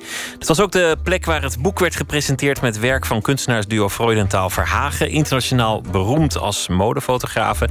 Stef Visjager ging naar de studio waar Carmen Freudentaal en Elle Verhagen druk bezig waren met de voorbereidingen van de presentatie van het boek en de bijbehorende expositie. Ik ben in de studio van Carmen Freudentaal en Elle Verhagen. Op de bovenste verdieping van een pakhuis aan het IJ in Amsterdam. Het is warm, dus de ramen staan open en het geluid van treinen, boten en klussende buren dringt binnen. Ja, we het raam dicht doen? Eh, nou ja, nee, dit is jullie atelier met een trein. Het is daags voor de presentatie van hun boek Hol, met daarin 25 jaar werk verzameld. Je kunt zeggen modefotografie, maar dat dekt niet helemaal de lading. Want ze zoeken juist grenzen op. 25 jaar werk in een paar zinnen samenvatten is lastig. Maar Elle Verhagen doet een poging. Nou, het zijn kleurrijke beelden, veelal. Pas de laatste maanden zijn we eigenlijk met zwart-wit bezig. Um, en de beelden zijn, het zijn heel vaak um, mensen. Het is altijd figuratief. Het is niet abstract. En het, ze zijn heel verhalend. er is altijd wel een, ja, een, een, bepaald gevoel. We doen ook heel veel met een beeld... wat we bijvoorbeeld weer knippen en weer opnieuw fotograferen. Of we doen collages, zodat je verschillende lagen over elkaar hebt. we printen bijvoorbeeld beelden op zijde... Zodat er uh, driedimensionale beelden kunnen ontstaan. Weet je, het beeld beweegt dan ook letterlijk. Toen Freudenthal Verhagen begon in de jaren 80, na de Rietveld, was modefotografie vooral glamorous. Mooie vrouwen, make-up, alles gladjes. En zij wilde een ander verhaal vertellen. In de uh, modefotografie van die tijd stond echt het kledingstuk heel erg centraal. En daar werd dan een vrouw bij gevonden die daarbij paste. En om een, om een kloppend plaatje te krijgen. Maar wij zijn eigenlijk altijd meer bezig geweest met ons eigen verhaal daar nog eens aan toe te voegen. Um, dus, dus het was niet alleen die jurk. Weet je, die vrouw die moest, die hoorde op een bepaalde plek thuis, in een, in een bepaald huis. Niet, niet in een studio op een, op een gelikte, gladde achtergrond. Dat, dat vonden we niet genoeg. De, de kleding was gewoon niet, niet het hoofdonderwerp in onze fotografie. Ik bedoel, op een gegeven moment hebben we een serie gemaakt. En, en ook weer omdat het alleen maar jonge vrouwen zijn die je zag op foto's, wilden we een serie maken met oudere vrouwen. Dus we hebben een aantal vrouwen uitgenodigd van een jaar of, ik denk dat ze 40, 50 waren. Um, en dan wel kleding, bijzondere kleding. Ook weer kleding van ontwerpers die we heel goed vonden op dat moment. En, um, en die vrouwen ja, die hebben geposeerd in die kleding, maar achter zich. Dus we hebben een hele huiskamer niet gebouwd. Dat hebben we toen met collage gedaan. En die vrouwen die hebben achter zich een portret, een naaktportret van zichzelf. En, en een van die vrouwen had één borst. En dat wisten we niet. Ze kwam in de studio en ze, ze vond dat was echt een overwinning voor haarzelf natuurlijk... om op die manier op de foto te gaan. Dus dan krijg je iets heel extra's wat we eigenlijk helemaal niet verwacht hadden. En daardoor ja, nog een mooier verhaal. Um, dus die vrouw die geeft zichzelf letterlijk bloot natuurlijk. Dus voorin zie je haar in een prachtige jurk... en achter haar dan zichzelf in, eh, bloot.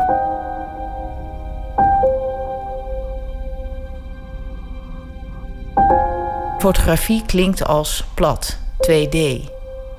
Freudenthal Verhagen zoekt juist naar 3D-vormen. Zo maakte ze een foto van een man en een vrouw met een groot servet voor. Ja, dus, uh, dus we printen eerst uh, het beeld op zijde en, en maken daar dan een installatie van. En, en je, ziet dan, je ziet niet zo goed meer wat er aan de hand is, omdat het bovenste gedeelte is strak gespannen. Dus het lijkt een schilderij of een foto. Maar ineens laat het, laat het doek los van het schilderij en, en wordt het een, tafel, een fysiek tafellaken. En, en ja, het is, um, het is heel verwarrend. Je ziet, je ziet niet echt waar het, uh, de foto begint en wanneer het een laken gaat worden. Maar het is dus eigenlijk helemaal een foto. Dit werk wordt bij de boekpresentatie tentoongesteld, maar er moet nog wat aan verbeterd. En twee bevriende modeontwerpers komen met naaigerij binnen om deze klus te klaren. Ja, dat, dat het meer hier, oh, hier doorloopt. En dat doet het aan de andere kant wel. Zie je dat? Oh, ja, het is spannend, want er is nog maar één print. En die moet nu wel goed geknipt worden deze keer. Oh, nou, hier hebben jullie ook zoiets gedaan. En we gaan dus jullie werk is, is, moeilijker dan. Want jullie moeten dan dat dus precies hoekje ja. echt gewoon knippen. Krijgen, ja. ja. Dus dit moet exact op dit randje blijven. Dus we proberen nu iets te vinden zodat dit niet wegleidt. Oké. Okay. Maar je ziet alles in die, oh, dit moet ook in, die zijde, dus dat is uh, moeilijk. Het zoeken naar 3D uit zich ook in het gieten van epoxy op foto's om een tastbare extra laag te creëren. Vind ik ook heel lief. Is het ook allemaal van dat... Uh... Van dat epoxy. Oh, wat heerlijk. Ja. Dat wil ik ook. Maar dit zijn dus echt alle beelden die misgegaan zijn. En als je dan te lang wacht met gieten... Dan, gaat die bobbelig worden. Dan krijg je een, een brokje. Ah, en dat kan heel mooi zijn. Maar... Ja, alleen dit is inderdaad. Maar dat geel is. Lucht, het... ja, precies. Dat is jammer. En, en ineens ging het papier reageren. Dus kregen we gele, gele vlekken in, in, in het gietsel. Ja. Dus zo is het dan wel echt elke keer wat anders. Oké. Ze zijn al dagen aan het proberen, maar het lukt niet. De epoxy hardt te snel uit en hij verkleurt. Vorig jaar, bij een vorige serie, ging het prima. Dus misschien komt het door de hitte in de studio. Er wordt een airco gebracht. Midden in de ruimte is een soort grote plastic tent gebouwd... in de hoop dat die ruimte koeler en stofvrij is. Gaan ze daar nog een keer in gieten vandaag. Want die mengverhouding die komt heel nauw. We hebben verschillende, met verschillende materialen uh, het, uh, gewerkt. En, uh, ze hebben allemaal weer net een andere mengverhouding. In ieder geval moet je flink schudden. Carmen zit met allerlei potjes en poedertjes om de epoxy te mengen. Shake voraciously.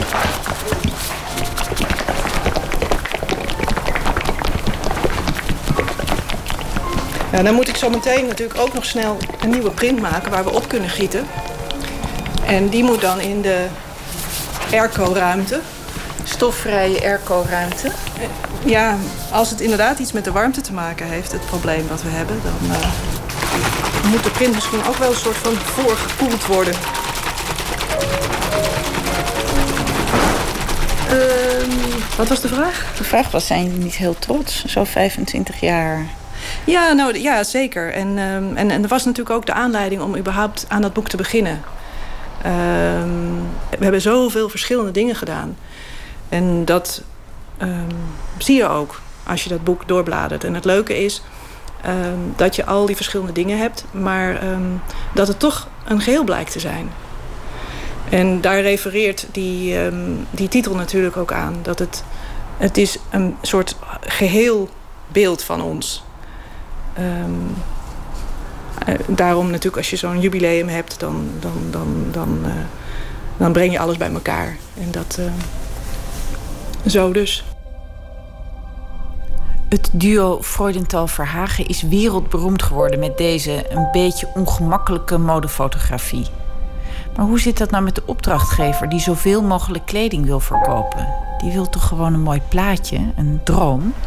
Dat klopt helemaal wat je zegt dat is ook de reden waarom we uh, wel, we hebben heel veel modefoto's gemaakt voor uh, redactionele, voor, voor tijdschriften als redactioneel werk. En vooral in de tijd dat het economisch heel goed ging. Want dan, dan kan er heel veel. Dan vindt een, een, een, een um, lifestyle magazine vindt het wel uh, leuk. Want het, ja, het is interessanter om naar te kijken. Dingen die een beetje schuren.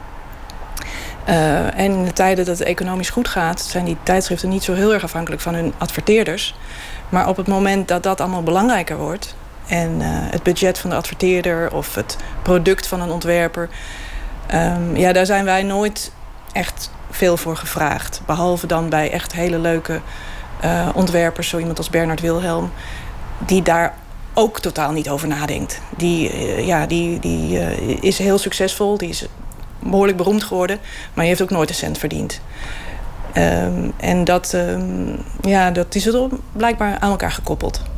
Maar we hebben daar nooit echt over na willen denken of op die manier inderdaad uh, ons willen conformeren aan uh, de wens van de commerciële opdrachtgever.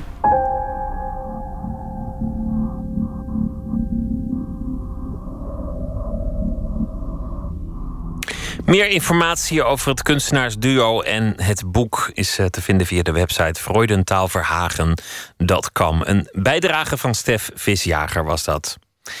Het eh, nieuwe album van Solange, A Seat at the Table. Dat zal in eh, veel eindejaarslijstjes voorkomen.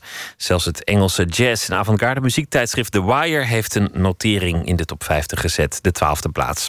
Dit nummer heet Weary.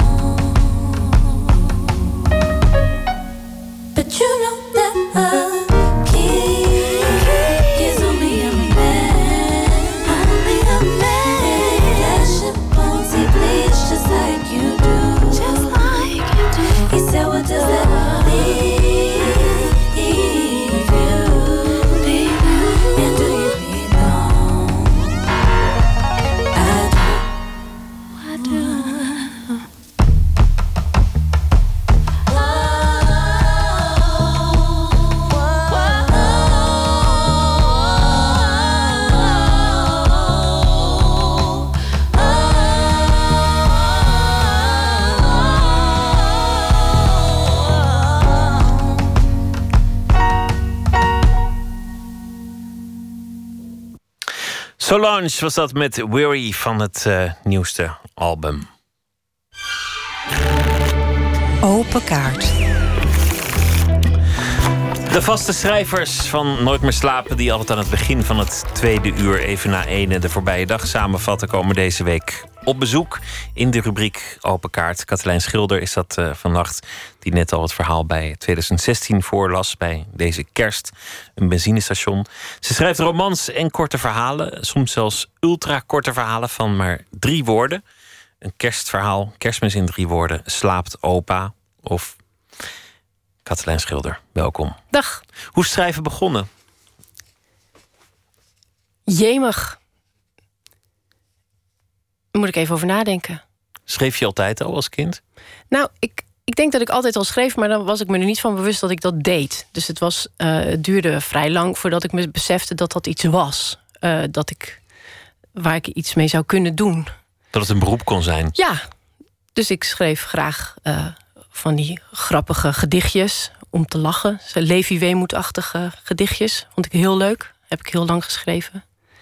En ik schreef voor de schoolkrant. En ik, als, iets, als er iets geschreven moest worden, kon je dat aan mij vragen. En dan deed ik dat met plezier. En ik denk eh, dat, het, dat ik een jaar of 17 was, dat ik dacht van hé, hey, misschien moet ik daar wat mee doen. Dat is relatief jong, 17. Ja. Nou, ik vond me toen, ja, ik vond mezelf, ik was een beetje ouderlijke puber, dus ik vond mezelf toen wel een beetje oud. En ik, eh, ik kwam erachter dat er een, eh, een schrijfopleiding was. Dat wist ik niet. Ik wist niet van het bestaan daarvan. Dus dacht ik, hé, hey, dat is dus iets wat je eh, nog meer kunt doen. En eh, waar, ze je dan, waar ze je van alles gaan leren. Dacht ik, nou, dat moet ik misschien eens gaan proberen. En zo eh, is het gekomen. Het, het korte verhaal hoort heel, heel erg bij jou. Dat, dat Ja. is een van de dingen die je, die je veelvuldig doet. Ook al heb je ook romans geschreven. Ja. Maar Waarom vind je dat juist zo'n krachtig medium, het kort verhaal? Nou, het, het, het kader van zo'n kort verhaal dwingt mij om me in te perken en dwingt mij om scherper te kijken. Dus het werkt voor mij niet goed als ik zo de hele dag heb of een heel jaar en dat ik daar dan uh, dat ik bladzijdes mag vullen. Ik doe dan eigenlijk helemaal niks. Dus dat, is, heb... dat is te groot, te ja, moeilijk te behappen. Dat wordt niks. Dus ik, ik, als ik, en ik denk ook dat ik dat niet kan. Maar als ik denk naar één postzegel, nou ja, dat moet lukken. Dus uh, dat kan ik. Zo voelt het een beetje. Dus die inperking die werkt voor mij heel goed. En zorgt er ook voor dat ik scherper kijk. En dat ik niet uh, zo'n brei aan woorden... Ik kan ook echt niet tegen die eerste versie van zo'n roman... met zo'n brei aan woorden. Dat is echt de hel. Maar als ik een kort verhaal moet schrijven... nou, dan elke alinea is wel to the point. Gaat ergens naartoe. Schrijf je elke dag? Nee, hoezo? dat is mijn uh, streven. Maar dat lukt mij nooit. Uh, dat is wel wat ik hoop uh, te gaan doen. Maar dat is tot nu toe nog nooit gelukt. Ik heb echt bizarre barrières voor mezelf om te schrijven. Wat, wat, wat is het dan, zo'n barrière? Hoe ziet dat eruit? Nou, ik heb niks te vertellen, sowieso. En ik weet het niet. En hoe dan? En wanneer?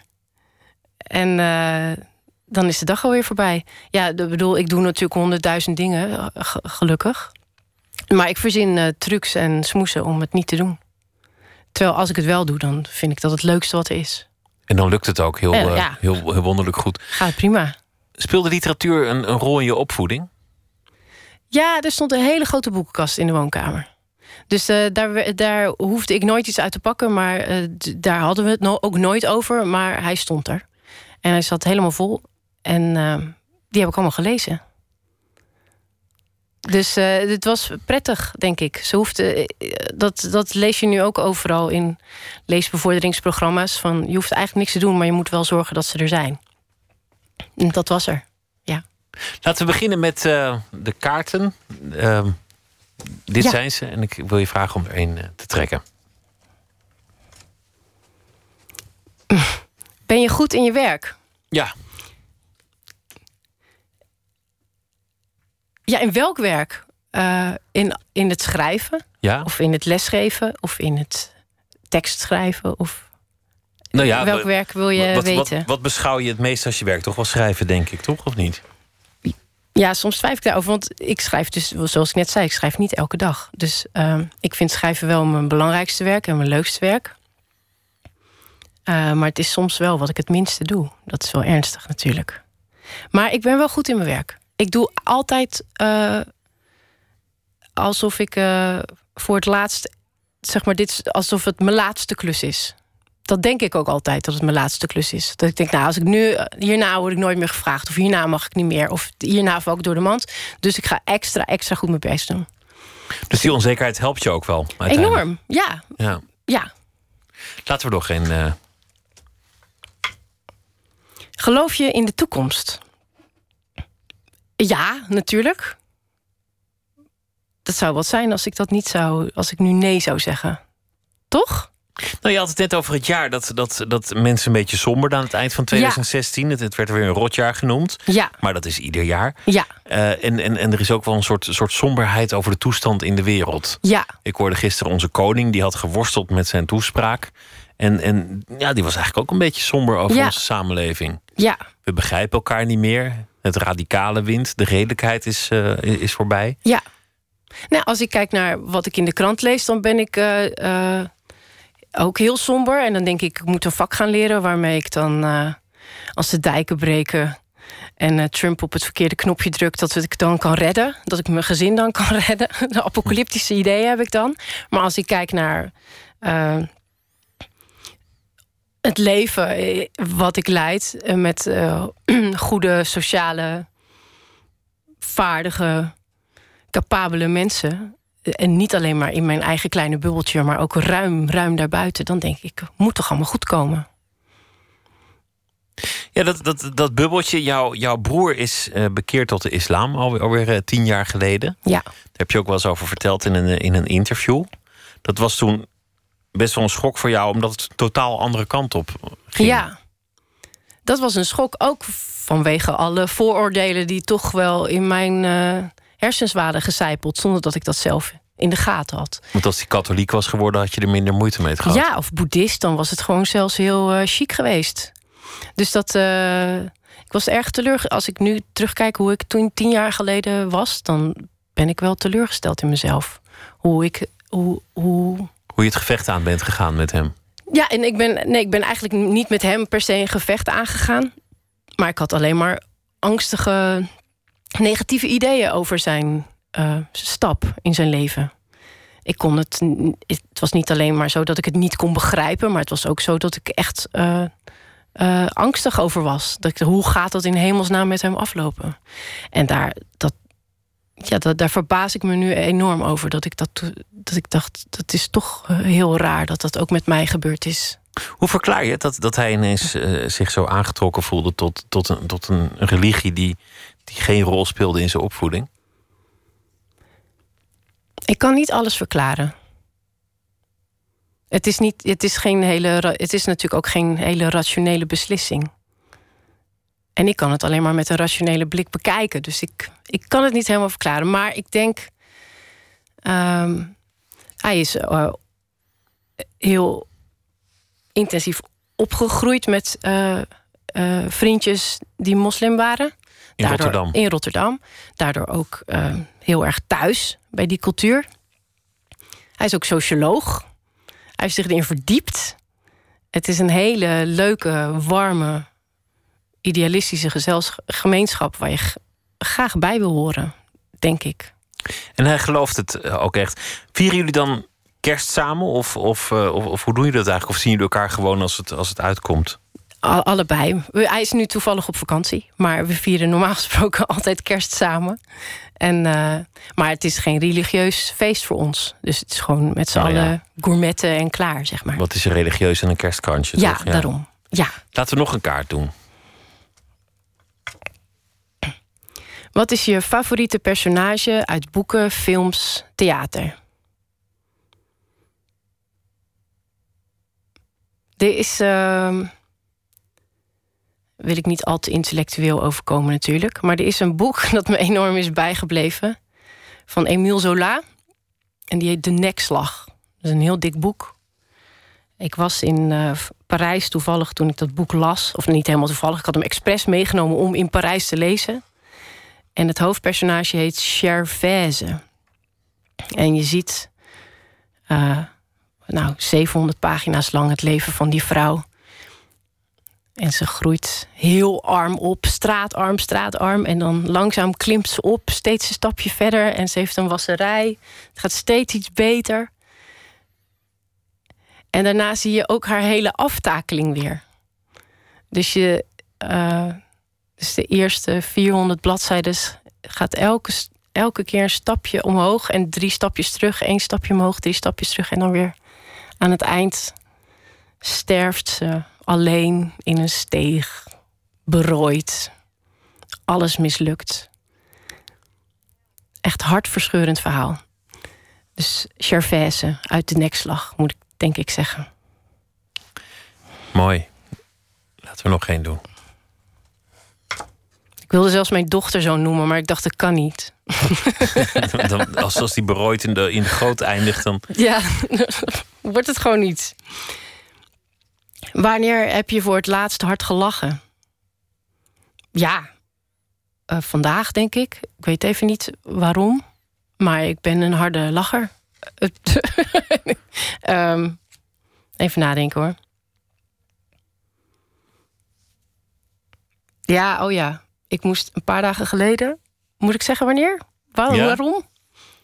Uh, een paar dagen geleden uh, werd ik geïnterviewd. Maar dat interview was niet uh, door, met een camera. Maar, en, maar ze konden geen plek vinden waar geen kerstboom op de achtergrond te vinden was. De- want, maar het, het ging niet over kerst, dus er mocht geen kerstboom in de buurt. En ehm, toen zei die camera, die keek zo woest om zich heen... en zei die, kut, overal kerstbomen. En toen moest ik zo hard lachen dat ze tien oh, minuten heerlijk. niet door konden. Een tijdloos decor, decor zoeken en overal een kerstboom in de weg. er was gewoon geen plek. Oh, dat vind ik ook wel geestig. laten, we nog één vraag uh,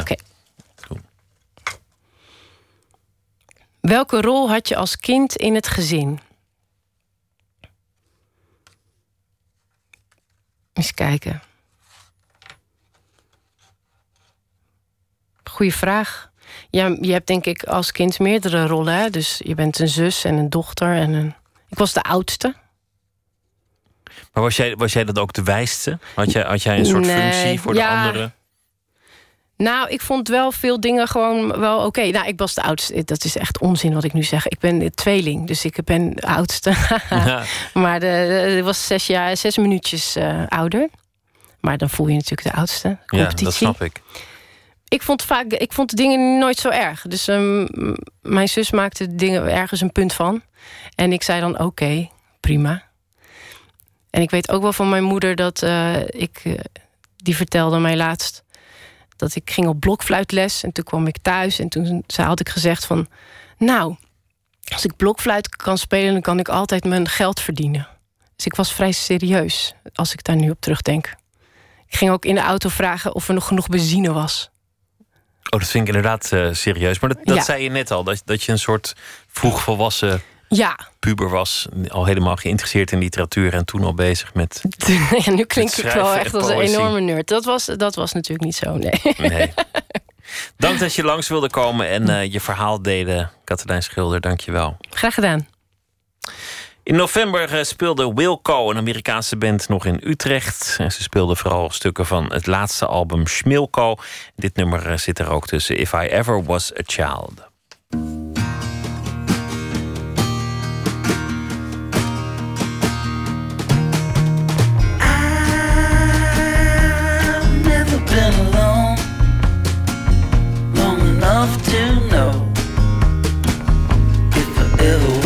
I've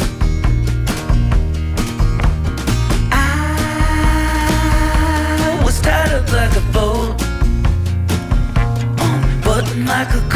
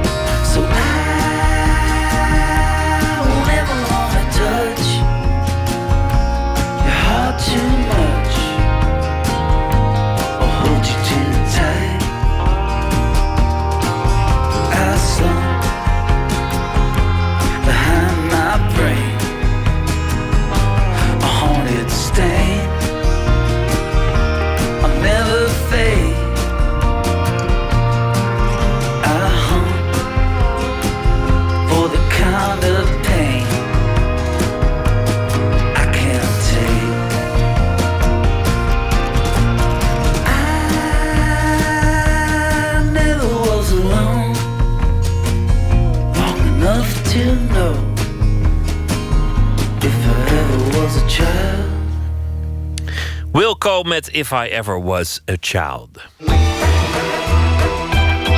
Nooit meer slapen. Mijn eigen land noemde Harry Mulisch zijn werkkamer, waar zo'n beetje al zijn boeken zijn ontstaan. Biograaf en uitgever Robert Ammerlaan die kreeg daar als eerste ongelimiteerde toegang. Met als doel om de biografie van Mulisch te schrijven. Zes jaar na het overlijden van Mulisch verscheen zijn eigen land. Het eerste deel van een tweeluik over de schrijver.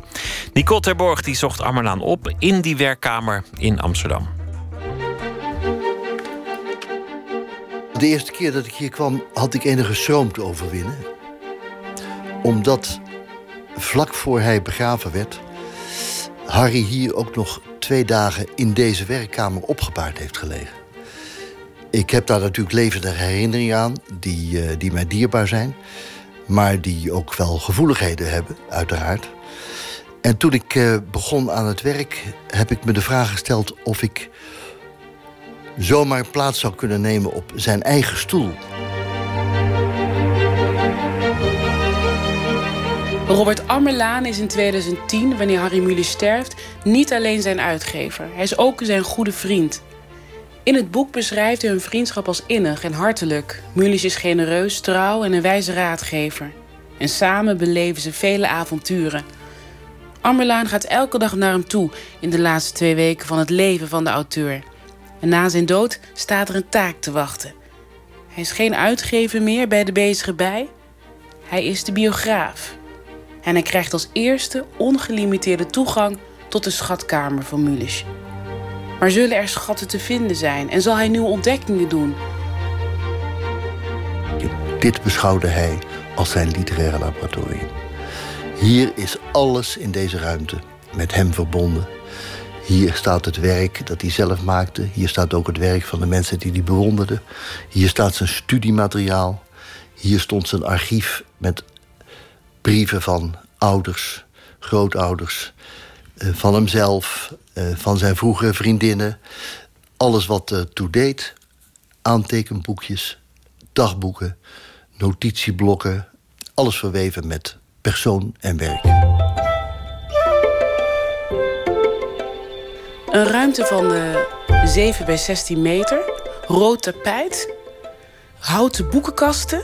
Het grote pijpenrek, uh, het bureau. Het bureau dat precies zo is gebleven na zijn overlijden, gisteren, zes jaar geleden.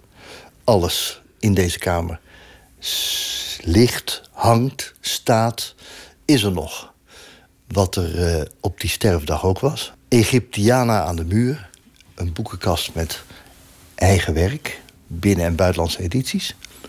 Een boekenkast met werk over Moedisch. En een boekenkast met de manuscripten. Wanneer Ammerlaan het archief heeft geïnventariseerd, neemt hij een ander besluit dan vooraf gedacht. Uh, toen dacht ik, voordat ik nou aan de grote biografie begin, ga ik eerst een boek maken over dit literaire laboratorium. In 18 reisverhalen probeer ik het, uh, het verhaal van het leven en werk uh, te laten zien. En die verhalen hebben allemaal te maken met essentiële momenten in leven of schrijverschap. En vanavond interview ik hem samen met 200 studenten hier in de Lutherse Kerk in Amsterdam. Schrijver Harry Mulisch. Arrogantie. Ik begrijp wel wat ze, wat ze bedoelen hoor. Als ik mezelf zo zie op zo'n oude opname, denk ik: oh oh, oh oh. En dan zie ik, maar het is ook een manier om altijd de opdringerige mensen op afstand te houden.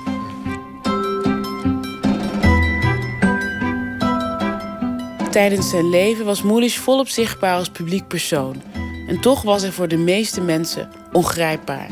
Dit boek schept duidelijkheid.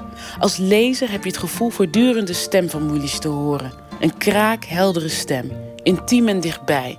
En dat heeft volgens Ammelaan alles te maken met hoe persoonlijk de bronnen zijn. Door de brieven van zijn moeder en door, uh, door die, die eindeloze reeks aantekeningen die hij maakte van alles. En waar die, waar die gebruik van maakte voor zijn werk, waar hij zijn, zijn invallen in uh, noteerde. Um, en waar die, waar die dus onbespied is. Dat heeft allemaal in de intimiteit van zijn werkkamer en in de intimiteit van zijn creativiteit um, een plaats gekregen.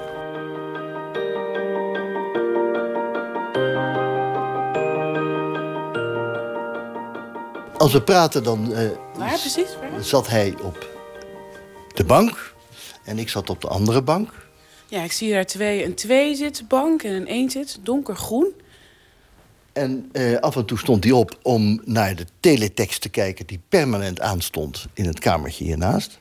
Ja, oh ja, dan is een soort bijkamer. En als er niets bijzonders was, dan kwam hij weer terug en ging hij zitten... en hervatten wij ons gesprek. Zijn eigen land telt ruim 400 pagina's. In het boek is bronmateriaal zo oorspronkelijk mogelijk verwerkt. Bijvoorbeeld afdrukken van aantekeningen, het handschriftformulies, familiefoto's, brieven van collega's, fragmenten uit dagboeken en handgeschreven brieven van zijn moeder die in Amerika woont. Je leest van die dingen. Dat, wie is de, de vragenlijst, wie is de, de liefste vrouw in uw leven? Mijn moeder. Antwoord ik. Idioot vind ik. Dat zou ik niet op mijn lippen, op mijn lippen kunnen krijgen. Als we kijken naar schrijvers die veel geïnterviewd zijn, hè, dan, dan is dat uh, Harry Mulisch. En als hij over zijn ouders sprak, dan had hij er geen echte sterke woorden over. Niet zoveel invloed, het maakte niet zoveel uit. Nu heb ik het boek gelezen en daar spreekt iets heel anders uit. Het lijkt alsof hij constant gezien wil worden door zijn ouders. Ja. Dat is precies mijn conclusie.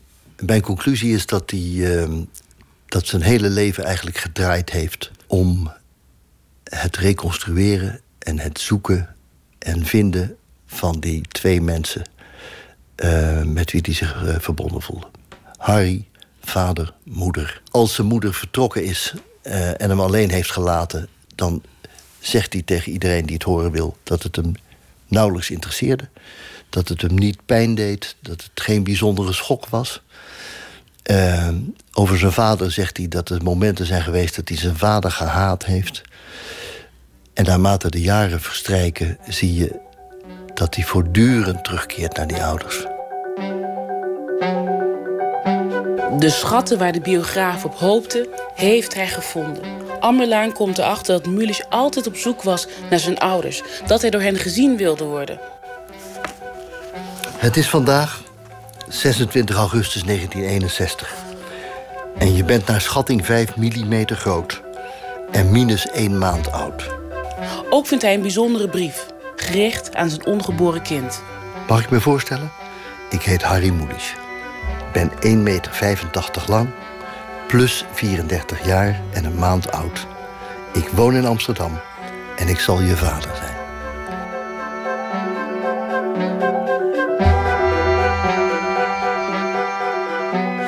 Zijn moeder emigreerde naar San Francisco in de Verenigde Staten in 1951. Uh, vanaf dat moment heeft zij hem heel erg trouw uh, lange en fantastische brieven geschreven. En daar duikt een, een band tussen moeder en zoon uit op, maar ook een portret van het kind, dat uh, mij een heel nieuw licht gaf op de relatie tussen hem en zijn ouders en uiteindelijk ook op wie hij was.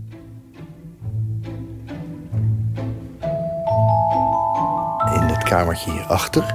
Welk kamertje? Kluis, het kamertje waar we nu heen lopen, dat door Harry de geheime gang werd genoemd. Oké, ja. Witte En daar deur. vinden wij het heilige der heiligen, de kluis. In de kluis zitten de agenda's en de notitieboekjes en de dagboeken. Als je, als je eh, zijn aantekenboekjes doorneemt, ehm, en die zijn heel eh, instructief en interessant, omdat dat laat zien hoe het proces werkt van het schrijven. Hij is met iets bezig, hij denkt, hij componeert, hij verzamelt materiaal. En voortdurend grijpt hij terug naar iets dat met zijn ouders te maken heeft. En er komt een herinnering. En hij noteert iets dat hem herinnert aan zijn moeder. Er komt opeens een herinnering aan zijn vader boven. En dat komt vanzelf. Hij put enorm uit zijn eigen autobiografie. Uh, gebruikt dat ook in al die boeken. Wat ook sprak uit het boek, een bepaalde kern, is dat hij soort streefde naar een soort eeuwigheid. Ja, hij heeft altijd een, ik zou bijna zeggen, een strijd gevoerd met de tijd, maar hij heeft eigenlijk de tijd willen temmen. Hij heeft de tijd te slim af willen zijn. Kijk, natuurlijk zijn boeken beter en minder goed. Voor de lezer. Maar eigenlijk niet voor de schrijver. Dat, dat zijn allemaal mijn kinderen. En dan kan je zeggen, wie is je lievelingszoon of dochter? Zelfs al heb je die, mag je toch niet zeggen. Ik mis hem als auteur enorm. Maar ik, ik mis hem vooral als, uh, als buitengewoon interessante, uh, altijd aanwezige en altijd verrassende persoonlijkheid.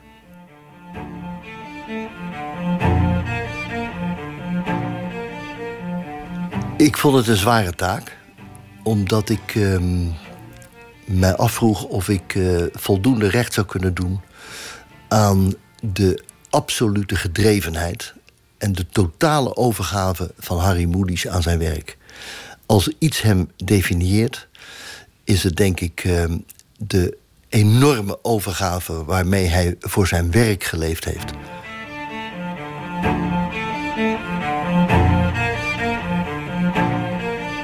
Op zijn bureau lag een bloknoot klaar met twee pennen, lag zijn bril. En het zag eruit alsof hij eigenlijk ieder moment kon binnenkomen en weer kon beginnen. En daardoor moest ik even slikken voordat ik uiteindelijk dacht: nee, ik zit hier met een opdracht. Ik ga nu ook zitten en aan het werk.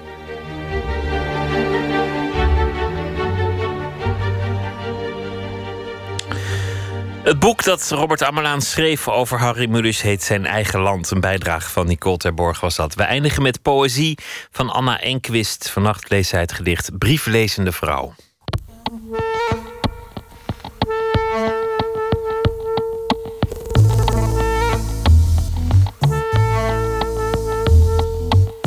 Brieflezende vrouw. Je vraagt wat deed ik voor ik bij het raam de brief losvouwde. Wel, ik las de brief. Er zijn twee soorten tijd. De ene, die ik haat, verstrijkt hier buiten. Als mijn voet de drempel kruist, staan daar de borstelmaker en de meid. Ze willen iets. Ze dwingen mij te springen in die vaart. Dan komt hij niet meer terug. Dan is zijn schip vergaan. Er blaft een hond. Ik sluit de deur en in de kamer met het bleke licht lees ik de brief. De afgesleten woorden, suikertje, mijn hartedief, brengen mij terug in de gestolde tijd, die andere, waarin hij nog naar huis vaart en verrast mijn bolle jak zal zien en mij zal vragen wat ik deed. Ik knevelde de tijd. Ik las je brief. Ja, dat is een gedicht bij uh, een schilderij van Vermeer. En dat heet Lezende vrouw in het blauw. En dan zie je een vrouw met een blauwe jak aan die een brief leest. Uh, je zou eigenlijk aan haar buik wel kunnen zien dat ze zwanger is. Dus de fantasie is dan ook dat uh, die brief van haar man is, die op zee uh, verblijft. En, en dat zij natuurlijk angstig is, zoals al die zeemansvrouwen in die tijd, dat hij niet meer terug zal komen.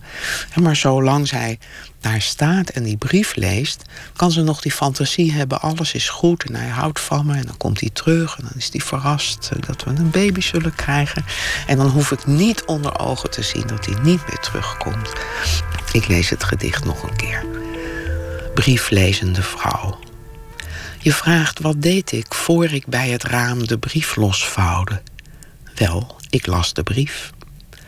Er zijn twee soorten tijd. De ene, die ik haat, verstrijkt hier buiten. Als mijn voet de drempel kruist, staan daar de borstelmaker en de meid. Ze willen iets.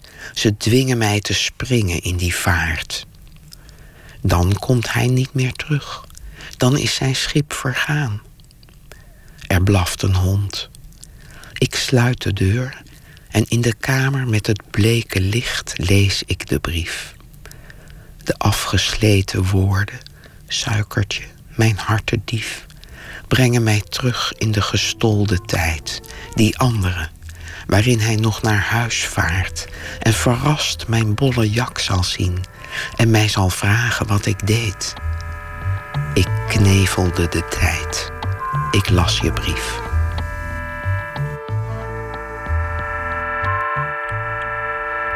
Anna Enquist las haar gedicht Brieflezende Vrouw. Morgen in Nooit meer slapen blik ik terug op het jaar 2016 met Wim Pijbes.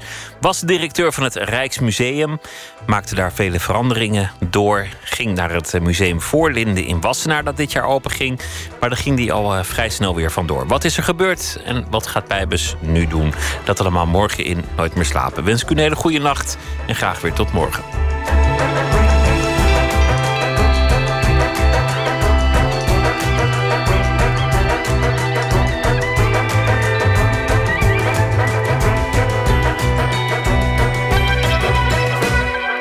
Radio 1, het nieuws van alle kanten.